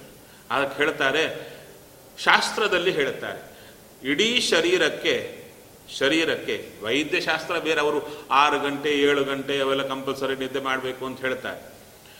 ಯೋಗಶಾಸ್ತ್ರದಲ್ಲಿ ಶಾಸ್ತ್ರದಲ್ಲಿ ಏನು ಹೇಳ್ತಾರೆ ಅಂದರೆ, ಶರೀರಕ್ಕೆ ಪರ್ ಶ್ರಮ ಪರಿಹಾರ ಆಗಲಿಕ್ಕೆ ಒಳ್ಳೆ ಒಳ್ಳೆ ಯೋಗ ಮಾರ್ಗಗಳಿಂದ ಪ್ರಯತ್ನ ಪಟ್ಟರೆ ಎಷ್ಟು ಕಡಿಮೆ ಹೊತ್ತಿನಲ್ಲಿ ಶರೀರಕ್ಕೆ ಸುಸ್ತು ಹೋಗಿ, ಈಗ ನಾವು ಆರು ಗಂಟೆ ಮಲ್ಕೋಬೇಕು, ಏಳು ಗಂಟೆ ಮಲ್ಕೊಳ್ಳೋದು, ಅಷ್ಟು ಮಲ್ಕೊಂಡ್ರೆ ಹೊರತು ಆ್ಯಕ್ಟಿವ್ ಆಗಿರಲ್ಲ. ಮಾರನೇ ದಿವಸ ದ್ವಾದಶಿ ಸ್ವಲ್ಪ ಬೇಗ ಎದ್ದುಬಿಟ್ಟಿರ್ತೇವೆ, ಅದಕ್ಕೇನಾಗುತ್ತೆ ಇಡೀ ತ್ರ ದ್ವಾದಶಿ ದಿವಸ ಎಲ್ಲಿ ಕೂತು ಜೊಂಪು ಬರ್ತಾನೇ ಇರುತ್ತೆ. ಯಾಕೆ, ಧನುರ್ಮಾಸ ದಿನ ಹಾಗೂ ಜೊಂಪು ಬರ್ತಾನೆ ಇರುತ್ತೆ, ಬೇಗ ಎದ್ವಿ ಅಂತೇಳಿ. ಅಂದರೆ ಶರೀರಕ್ಕೆ ಅಷ್ಟು ನಿದ್ದೆ ಅಭ್ಯಾಸ ಆಗಿದ್ದಕ್ಕೆ ಚೂರು ಕಡಿಮೆ ಆದ ಕೂಡ ಕೊಡು ಕೊಡು ಅಂತ ಕೂಡುತ್ತೆ. ಹಾಗಲ್ಲದೆ ಅದನ್ನು ಚೂರು ಚೂರು ಚೂರು ಕಡಿಮೆ ಮಾಡಿ ಒಂದು ಒಮ್ಮೆಲೆ ಕಡಿಮೆ ಮಾಡಿದ್ರೆ ಟ್ರಿಪ್ ಆಗುತ್ತೆ ಶರೀರ. ಅದಕ್ಕೇನು ಮಾಡ್ತಾರೆ, ಒಂದು ದಿವಸ ಇಷ್ಟಪ್ಪ ನಮ್ಗೆ ಎಂಟು ಗಂಟೆ ಇತ್ತಾ, ಏಳು ಮುಕ್ಕಾಲು ಗಂಟೆ ನಿದ್ದೆ ಮಾಡೋದು, ಕಾಲು ಗಂಟೆ ಕಟ್ ಮಾಡಿ. ಹಾಗೆ ಒಂದು ವಾರ ಆದರೆ ಶರೀರಕ್ಕೆ ಆ ಕಾಲು ಗಂಟೆ ಹೋಗಿದ್ದಕ್ಕಷ್ಟೇನು ಸ್ಟ್ರೈನ್ ಆಗಲ್ಲ, ನಾರ್ಮಲ್ ಆಗಿರ್ತೀವಿ. ಇನ್ನೊಂದು ಸಲ ಅರ್ಧ ಗಂಟೆ ಕಟ್ ಮಾಡಿ ಇನ್ನೊಂದು ಟ್ರೈ ಮಾಡೋದು, ಹಾಗೆ ಹಾಗೆ ಹಾಗೆ ಹಾಗೆ ನಿದ್ದೆ ಕಡಿಮೆ ಮಾಡ್ತಾ ಮಾಡ್ತಾ ಬಂದರೆ ಅವಾಗ ತಕ್ಕಂತೆ ಶರೀರ, ಎಷ್ಟು ಕಮ್ಮಿ ನಿದ್ದೆ ಇದ್ದರೆ ಶರೀರ ಆ್ಯಕ್ಟಿವ್ ಆಗೂ ಇರಬೇಕು, ಚೆನ್ನಾಗೂ ಇರಬೇಕು, ಕೆಲಸ ನಡೀಬೇಕು. ಅವಾಗ ನೋಡಿ, ಮಾಮೂಲಾಗಿ ಸಾಮಾನ್ಯ ಏಳು ಗಂಟೆಗೆ ನಿದ್ದೆ ಏಳುವರೆ ಆಗಿರ್ತಾರಲ್ಲ, ಆರು ಗಂಟೆಗೆ ಅವರು ನಾಲ್ಕು ಗಂಟೆಗೆ ನಿದ್ದೆ ಎದ್ದು ಬಿಟ್ಟರೆ ತುಂಬ ಟೈಮ್ ಉಳಿದಂತಾಗಿರುತ್ತೆ ಅವರಿಗೆ. ಬೆಳಿಗ್ಗೆದ್ದು ದೇವ್ರ ಪೂಜಾ ಮಾಡಿದ ಕೂಡಲೇ ಆರು ಏಳು ಗಂಟೆಗೆಲ್ಲ ಪೂಜಾ ಮುಗೀತಾ ಮಿಕ್ಕ ಟೈಮೆಲ್ಲ ಕೂಡ ಬಹಳ ಟೈಮ್ ಇದ್ದಂತೆ ಫೀಲ್ ಆಗ್ತಾರೆ. ಅದೇ ಆರು ಏಳು ಗಂಟೆಗೆ ಎದ್ದು ಬಿಟ್ಟರೆ ಆ ದಿನ ಎಲ್ಲ ಎಲ್ಲದರಲ್ಲೂ ಹೋಗ್ಬಿಡುತ್ತೆ, ಫುಲ್ಲು ಏನು ಓಡ್ತಾ ಇರ್ತಾರೆ, ಆ ಥರ ಆಗ್ಬಿಡುತ್ತೆ. ಅದಕ್ಕೆ ನಿದ್ರೆಯನ್ನು ಗೆಲ್ಲೋದು ಭಗವಂತನಿಗೆ ಹತ್ತಿರ ಆಗೋದರ ದೊಡ್ಡ ಉಪಾಯ. ಅಂದರೆ ಸಾಧನೆಗೆ ತುಂಬ ಟೈಮ್ ಸಿಗುತ್ತೆ. ಎಷ್ಟು ಮ್ಯಾಕ್ಸಿಮಮ್ ನಿದ್ದೆ ಕೊಡ್ಬೋದು ಅಂದರೆ ಹೇಳ್ತಾರೆ, ಎಷ್ಟು ಮಿನಿಮಮ್ ಕೊಟ್ಟರೆ ಶರೀರ ಚೆನ್ನಾಗಿರುತ್ತೋ ಅಷ್ಟು ಕೊಡಿ ಅಂದರು.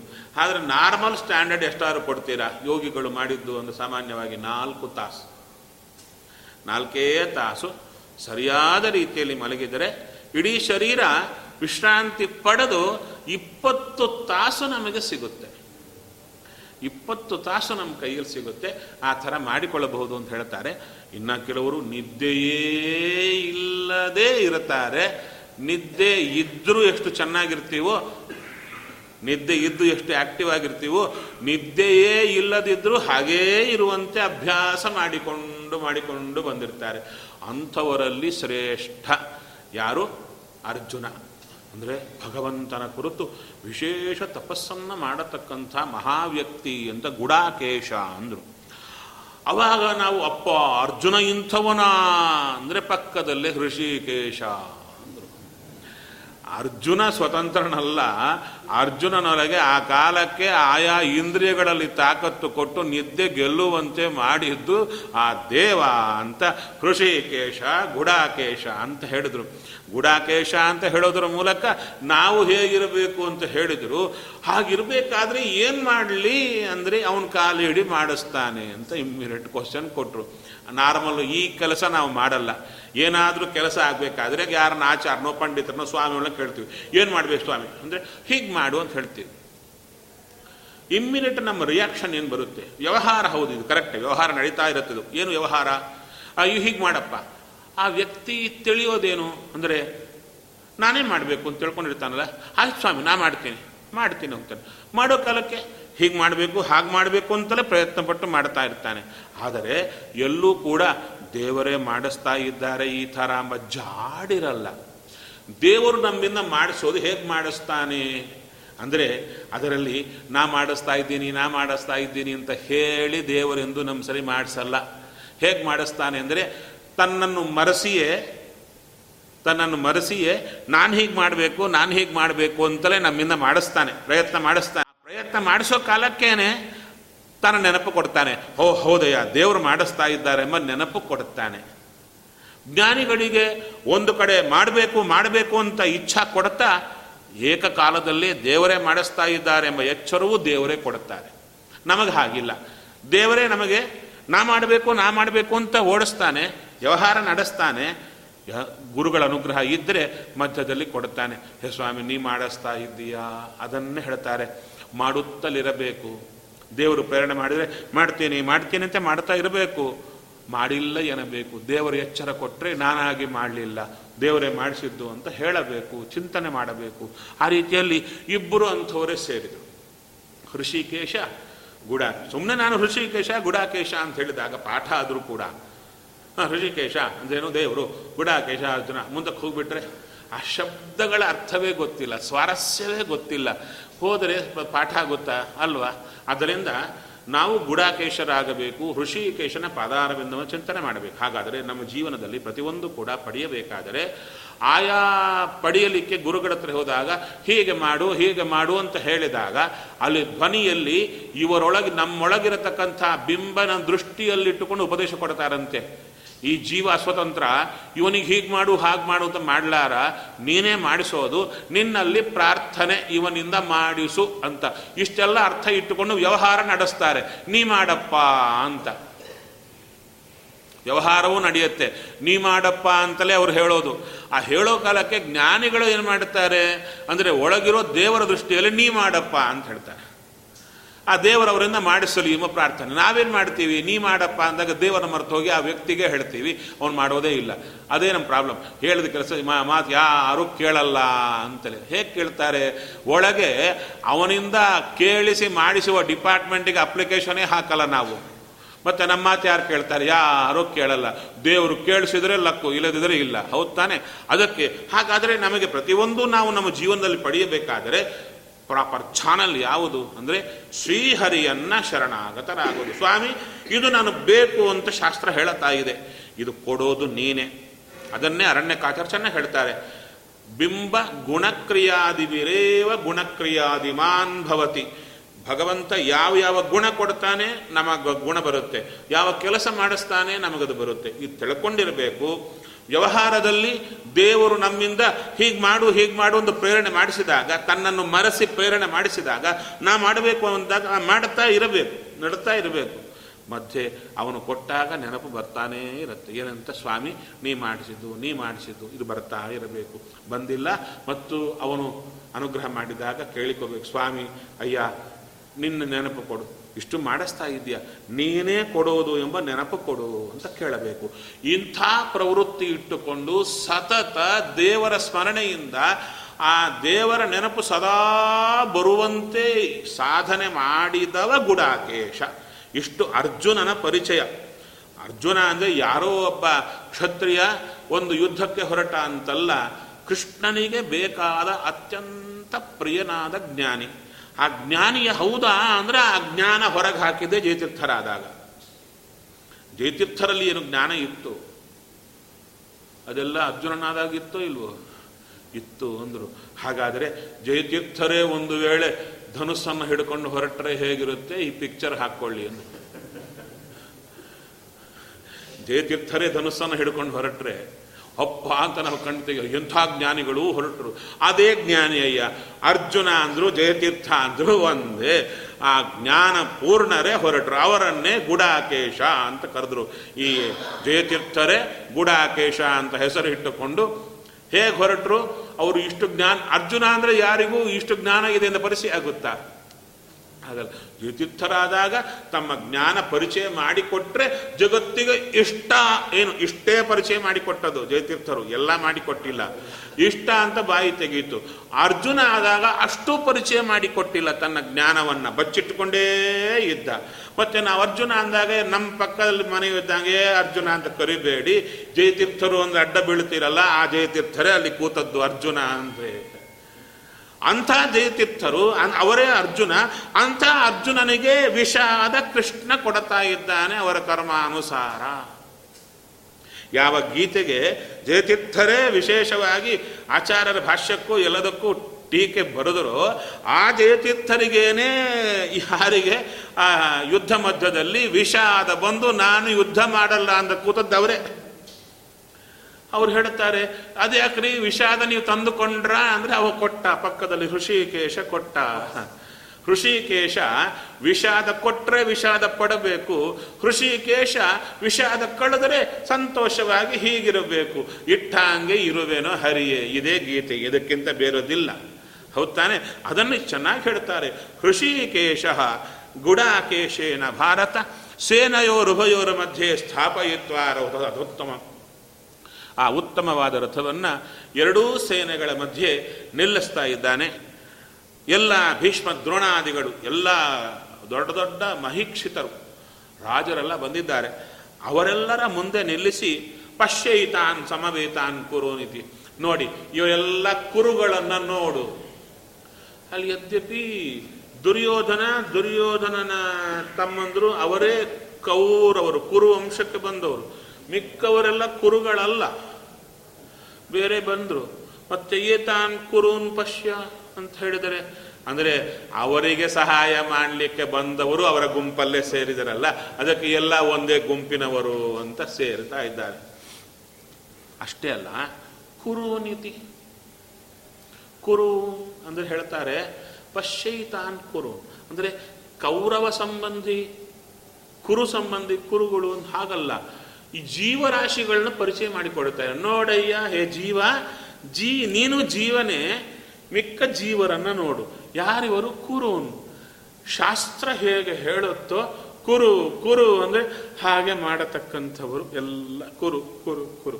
ಅಥವಾ ನಾನು ಒಳಗಿದ್ದುಕೊಂಡು ಹೃಷಿಕೇಶ, ನಾನು ಹೇಗೆ ಮಾಡು ಮಾಡು ಅಂದರೆ ಹಾಗೆ ಮಾಡುವವರು ಕುರುನ್. ನೋಡಯ್ಯ ಅಸ್ವತಂತ್ರರಾದ ಜೀವರಾಶಿಗಳನ್ನು ನೋಡು ಅಂತ ಧ್ಯಾನ ದೃಷ್ಟಿಯನ್ನು ಕೃಷ್ಣ ಕೊಡ್ತಾ ಇದ್ದಾನೆ. ತತ್ರ ಪಶ್ಯತ್ ಸ್ಥಿತಾನ್ ಪಾರ್ಥಃ, ತತ್ರ ಪಶ್ಯತ್ ಸ್ಥಿತಾನ್ ಪಾರ್ಥಃ ಪಿತೃನಥ ಪಿತಾಮಹಾನ್ ಆಚಾರ್ಯಾನ್ ಮಾತುಲಾನ್ ಭ್ರಾತೃನ್ ಪುತ್ರಾನ್ ಪೌತ್ರಾನ್ ಸಖೀಂಸ್ತಥಾ ಪಶುರಾನ್ ಸುಹೃದಶ್ಚೈವ ಸೇನಯೋರುಭಯೋರಪಿ ತಾನ್ ಸಮೀಕ್ಷ್ಯ ಸ ಕೌಂತೇಯಃ ಸರ್ವಾನ್ ಬಂಧೂನ್ ಅವಸ್ಥಿತಾನ್ ಕೃಪಯಾ ಪರಯಾ ಆವಿಷ್ಟಃ ವಿಷೀದನ್ನಿದಮಬ್ರವೀತ್ ಅಂತ ಹೇಳ್ತಾರೆ. ಅಲ್ಲಿ ಯಾರ್ಯಾರನ್ನು ನೋಡಿದ? ಪಿತೃನ್ ಹೇಳ್ತಾ ಇದ್ದಾರೆ. ವಿಶೇಷವಾಗಿ ತಮ್ಮ ತಂದೆಯರು ಅಲ್ಲ, ಪಿತೃ ಅಂದರೆ ಒಬ್ಬರೇ ಅಲ್ಲ, ಪಾಂಡುರಾಜದ ಪಿತೃ ಹೋಗಿಬಿಟ್ಟ. ಮತ್ತು ಪಿತೃನ್ ಅಂದರೆ ಪಿತೃ ಸಮಾನರು, ಪಿತೃವ್ಯರು ಅಂದರೆ ದೊಡ್ಡಪ್ಪಂದರು ಚಿಕ್ಕಪ್ಪಂದರು ಯಾರ್ಯಾರು ಇರ್ತಾರೆ ಅವರ ಪಿತೃಗಳು. ಅಥವಾ ದೇಹ ಕೊಟ್ಟವ ಪಿತೃ, ಜ್ಞಾನ ಕೊಟ್ಟವ ಪಿತೃ. ಹೌದು, ದೇಹ ಕೊಟ್ಟವ ಪಿತೃ, ಜ್ಞಾನ ಕೊಟ್ಟವ ಪಿತೃ, ಆಪತ್ತಿನಲ್ಲಿ ರಕ್ಷಣೆ ಮಾಡಿದವ ಪಿತೃ, ಅನ್ನ ಹಾಕಿದವ ಪಿತೃ, ಎಲ್ಲ ರೀತಿ ಪಿತೃಗಳಿದ್ದಾರೆ. ಅದಕ್ಕೆ ಪಿತೃನತ ಪಿತಾಮಹಾನ್, ಪಿತಾಮಹರನ್ನು ನೋಡುತ್ತಾ ಆಚಾರ್ಯರನ್ನ, ಮಾತುಲರನ್ನ ಅಂದರೆ ಮಾವಂದರು ಅವರನ್ನ, ಭ್ರಾತೃನ್ ಪುತ್ರಾನ್ ಪೌತ್ರಾನ್ ಸಖೀಂ ತಥಾ. ಅಲ್ಲ, ಇವರಿಗೆ ಪುತ್ರ ಪೌತ್ರರು ಇವರು ಸೈಡೇ ಇದ್ದಾರಲ್ಲ, ಅವರೆಲ್ಲ ಇದ್ದಾರೆ ಅಂದರೆ ಇವರ ಬಳಗವೇ ಅಲ್ಲ, ಅದರಲ್ಲಿ ಮಕ್ಕಳು ಮೊಮ್ಮಕ್ಕಳು ಎಲ್ಲರನ್ನ ನೋಡ್ತಾ ಇದ್ದಾನೆ. ಸುಹೃದಶ್ಚೈವ ಶುಶುರಾನ್, ಎಲ್ಲರನ್ನು ನೋಡ್ತಾ ಇದ್ದಾನೆ. ತಾನ್ ಸಮೀಕ್ಷ್ಯ ಸ ಕೌಂತೆಯ ಸರ್ವಾನ್ ಬಂಧೂನವಸ್ಥಿತಾನ್. ಇಲ್ಲಿ ನೋಡಬೇಕಾಗಿದ್ದು ನೋಡಿದ ನೋಡಿದ ಕೂಡ ಎಲ್ಲ ಬಂಧುಗಳೇ ಬಂದಿದ್ದಾರೆ. ಮೊದಲು ಗೊತ್ತಿಲ್ವ ಅರ್ಜುನನಿಗೆ? ಯುದ್ಧಕ್ಕೆ ಅಂತ ಬರ್ತಾ ಇದ್ದಾರೆ. ಯುದ್ಧಕ್ಕೆ ಅಂತ ಬಂದಾಗ ಮೊದಲೇ ನಿಶ್ಚಯ ಆದಾಗ ಯಾರ್ಯಾರು ಬರ್ತಾರೆ ಅಂತ ಗೊತ್ತೋ ಇಲ್ವೋ? ಬರೋದೇ ದುರ್ಯೋಧನ, ಅವ್ರ ಪಾರ್ಟಿ ಎಲ್ಲರೂ ಬರ್ತಾರೆ. ಇವರೆಲ್ಲ ಯಾರು ಬಳಗವೇ? ಇದು ಅರ್ಜುನನಿಗೆ ಮೊದಲು ಗೊತ್ತಿತ್ತಾ ಇಲ್ವಾ?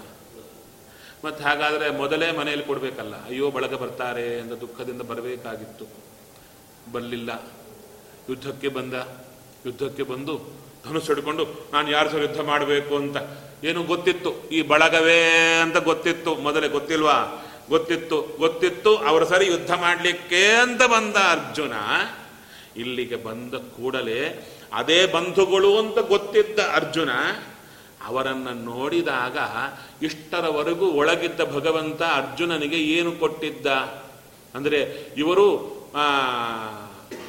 ದ್ರೋಹಿಗಳು, ಇವರನ್ನು ಕೊಲ್ಲಬೇಕು ಅಂತ ಉದ್ದೇಶದಿಂದ ಬಂದವನಿಗೆ ಒಳಗಿದ್ದ ಭಗವಂತ ಏನು ಮಾಡಿದ ಅಂದರೆ, ಇವರ ಅಂದರೆ ಅರ್ಜುನನ ಆಲೋಚನಾ ಧೋರಣೆ ಬದಲಾಯಿಸಿದ.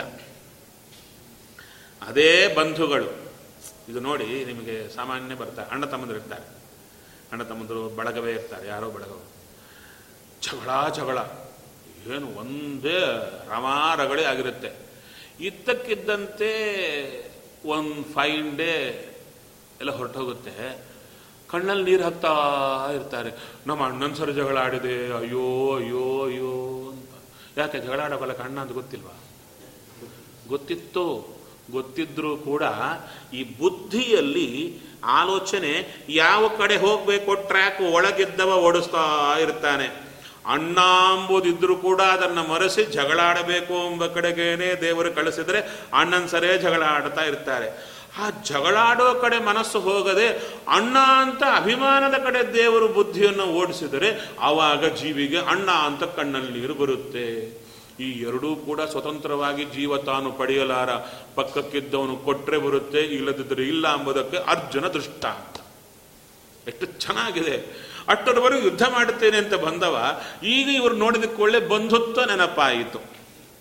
ಯಾಕ ಬಂಧುಗಳನ್ನು ಮೊದಲೇ ಗೊತ್ತಿದ್ದಿಲ್ವಾ? ಅದೇ ಬಂಧುಗಳನ್ನು ಗೊತ್ತಿದ್ದು ಅರ್ಜುನ ತಾನಾಗಿ ಬಂಧುಗಳು ಅಂದರೆ ಪ್ರೇಮ ಇದ್ದವನಾಗಿ ತಾನೇ ಸ್ವತಂತ್ರನಾಗಿ ದುಃಖ ಪಡುವವನಾಗಿದ್ದಿದ್ರೆ ಮೊದಲೇ ಪಡ್ತಿದ್ದ, ಯುದ್ಧಕ್ಕೆ ಬರ್ತಿದ್ದಿಲ್ಲ. ದೇವರದನ್ನು ಮರೆಸಿ ಯುದ್ಧಕ್ಕೆ ತರಿಸಿ ಈಗ ಅದನ್ನು ಆಫ್ ಮಾಡಿ ಇದನ್ನು ಸ್ವಿಚ್ ಆನ್ ಮಾಡ್ತಾ ಇದ್ದಾನೆ. ಈಗ ಅಯ್ಯೋ ಬಳಗ ಅಂತ ಹೇಳುತ್ತಾನೆ. ನಾ ಇದು ನೋಡಬೇಕಾಗಿದ್ದೇನಯ್ಯ ಅಂದರೆ, ಇಷ್ಟು ಹೇಳದಿದ್ದರೆ ಹೊರತು ಒಳಗಿನ ಸ್ವಾಮಿಯ ಚರ್ಯ ಅರ್ಥ ಆಗಲ್ಲ, ಇದು ನೋಡಿದರೆ ಹೊರತು ನಮಗೆ ಆನಂದ ಹುಟ್ಟಲ್ಲ, ಇಷ್ಟರ ಪರ್ಯಂತ ಹೋಗದಿದ್ದರೆ ಅದು ಗೀತೆ ಅಲ್ಲ.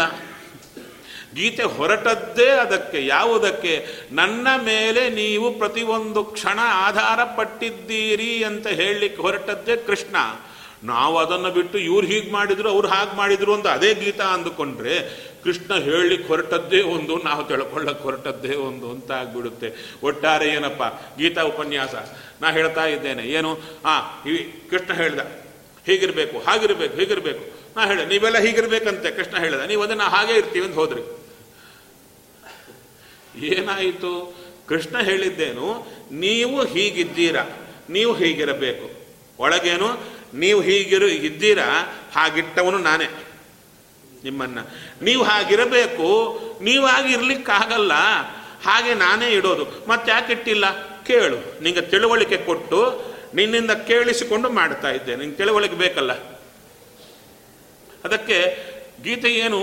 ನೀನು ಹೀಗಿರಬೇಕು, ನನ್ನನ್ನು ಕೇಳಿಕೊಂಡ್ರೆ ನಾನು ನಿನ್ನ ಹೀಗಿಡುತ್ತೇನೆ, ನೀನಾಗಿ ಹಾಗಿರ್ಲಿಕ್ಕಾಗಲ್ಲ, ಹೀಗಾದರೂ ಹಾಗಾದರೂ ನೀನಾಗಿರ್ಲಿಕ್ಕಾಗಲ್ಲ ಅಂತ ಗೀತೆ ಹೊರಟ್ರೆ ಅದು ಹೇಳೋದು ಬಿಟ್ಟು ನಾನು ಏನು ಹೇಳಿದೆ? ಕೃಷ್ಣ ಹೀಗೆ ಹೇಳ್ದ, ಮುಂದೇನು ನೀವು ಹೀಗಿರ್ಬೇಕಂತೆ. ಹಾ ಏನು ಇರ್ರಿ, ಇರ್ತೀವಿ ಸ್ವಾಮಿ ಅಂತ ನೀವು ಹೋಗುದು ಇರ್ಲಿಕ್ಕೆ ಆಗುತ್ತಾ? ಪಲ್ಟಿ ಹೊಡಿತಾ ಇರುತ್ತೆ. ಅದಕ್ಕೆ ನೋಡಿ ಎಷ್ಟು ಸಲ ಪ್ರವಚನ ಕೇಳ್ತೀವಿ, ಅನುಷ್ಠಾನಕ್ಕೆ ಬರಲ್ರಿ. ಯಾಕೆ? ಎಷ್ಟೋ ಪ್ರಯತ್ನ ಮಾಡ್ತೀವಿ, ಬರಲ್ಲ. ಏನ ಪ್ರಯತ್ನ? ನಾ ಮಾಡ್ತೀನಿ ನಾ ಮಾಡ್ತೀನಿ ಅಂತ ಮಾಡಿದರೆ ಬರೋದೇ ಇಲ್ಲ. ಅರಣ್ಯಕಾಚಾರ್ಯರು ಚೆನ್ನಾಗಿ ತೊಳೆದು ಬಿಡ್ತಾರೆ, ತೊಳೆದು ಬಿಡ್ತಾರೆ ಅದನ್ನು. ಆ ರೀತಿಯಲ್ಲಿ ಎಲ್ಲರೂ ನೋಡಿದ ನೋಡಿದ ಕೂಡಲೇ ಕೃಪಯ ಪರಯ ಆವಿಷ್ಟ ಅಂದರು.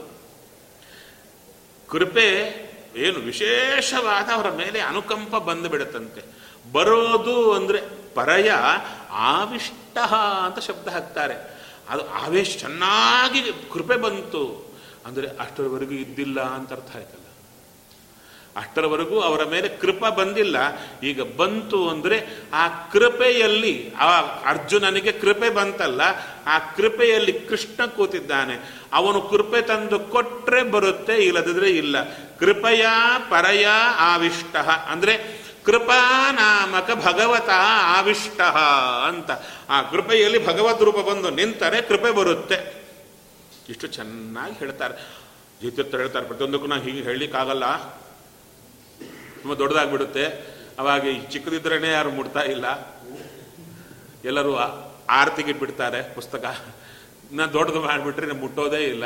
ಅದಕ್ಕೆ ಹೀಗೆ ಅರ್ಥ ಎಲ್ಲ ಕಡೆ ಮಾಡಿಕೊಳ್ಳ್ರಿ ಅಂತ ಹೇಳಿಬಿಡ್ತಾರೆ. ನಾವೇನು ಹಾಗರ್ಥವಂತೆ, ಹಾಗೆ ಮಾಡಿಕೋಬೇಕಂತೆ ಅಂತ ಹೇಳಿ ಮುಂದೆ ನಮ್ಮ ಪ್ರಕಾರನೇ ನಾವು ಮಾಡ್ಕೊಳ್ತಾ ಹೋಗ್ತಾ ಇರ್ತೀವಿ, ಅದು ಬಿಟ್ಟೇ ಬಿಡ್ತೀವಿ ನಾವು.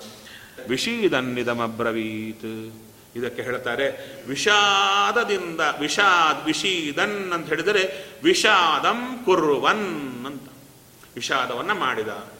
ಆ ವಿಷಾದ ಅಂದರೆ ಏನು? ಡೆಫಿನೇಷನ್ ಗೊತ್ತಾ?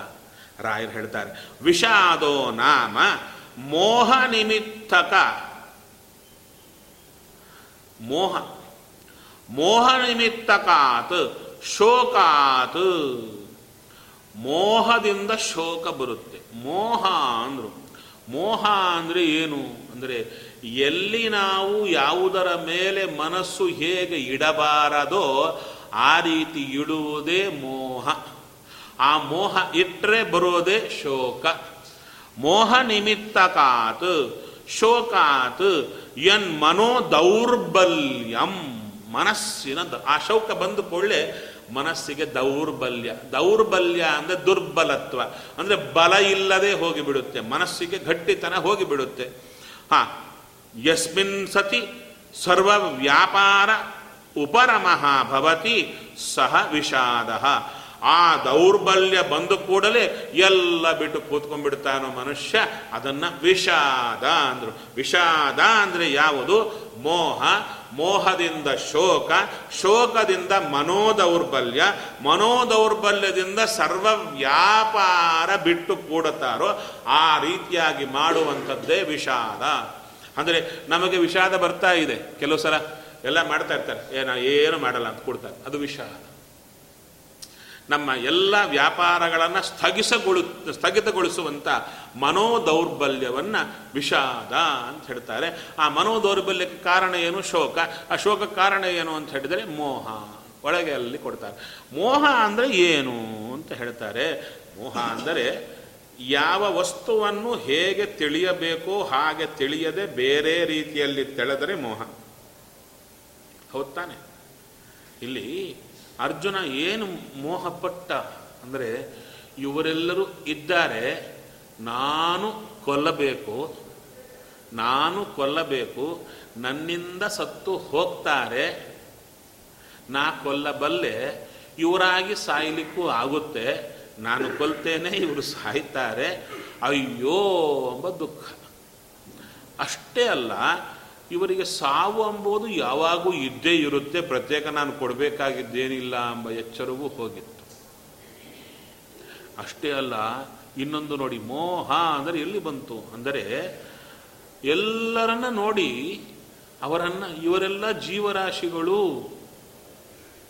ಇವರೆಲ್ಲ ಜೀವರಾಶಿಗಳು ನಮಗೆ ನನಗೆ ಸಂಬಂಧವಿಲ್ಲದವರು. ಸಂಬಂಧ ಅಂದರೆ ಏನು ಸಂಬಂಧ ಇದೆ? ಒಬ್ಬ ಜೀವನಿಗೆ ಒಬ್ಬ ಜೀವನಿಗೆ ಏನು ಸಂಬಂಧ ಇಲ್ಲ.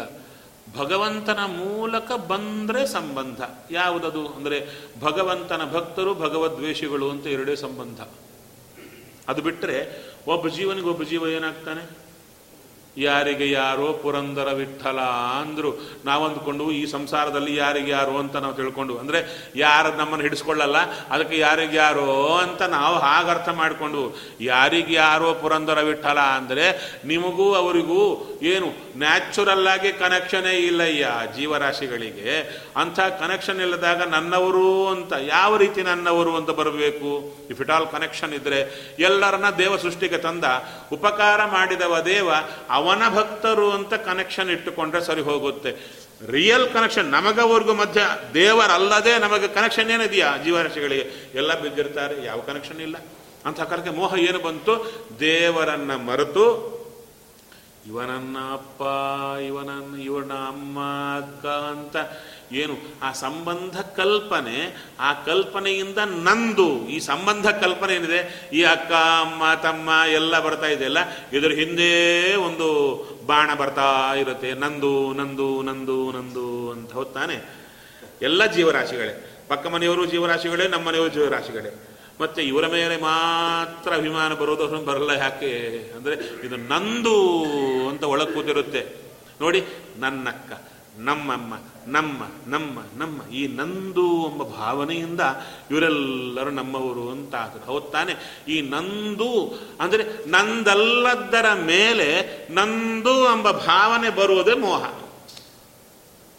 ನಂದಲ್ಲದರ ಮೇಲೆ ನಂದು ಅಂತ ಭಾವನೆ ಬರೋದೇ ಮೋಹ. ಅದು ಹೋಗುತ್ತೆ ಅಂತ ಗೊತ್ತಾದಾಗ ಬರುವುದೇ ಶೋಕ. ಅದು ಹೋಗಿಬಿಡುತ್ತೆ, ನಾನು ಕೊಂದರೆ ಹೋಗಿಬಿಡ್ತಾರಲ್ಲ ಅಂತ ಬಂದರೆ ಬರೋದೇ ಶೋಕ. ಆ ಶೋಕದಿಂದ ಬರೋದೇ ದೌರ್ಬಲ್ಯ, ಅಯ್ಯೋ ಅಂತ.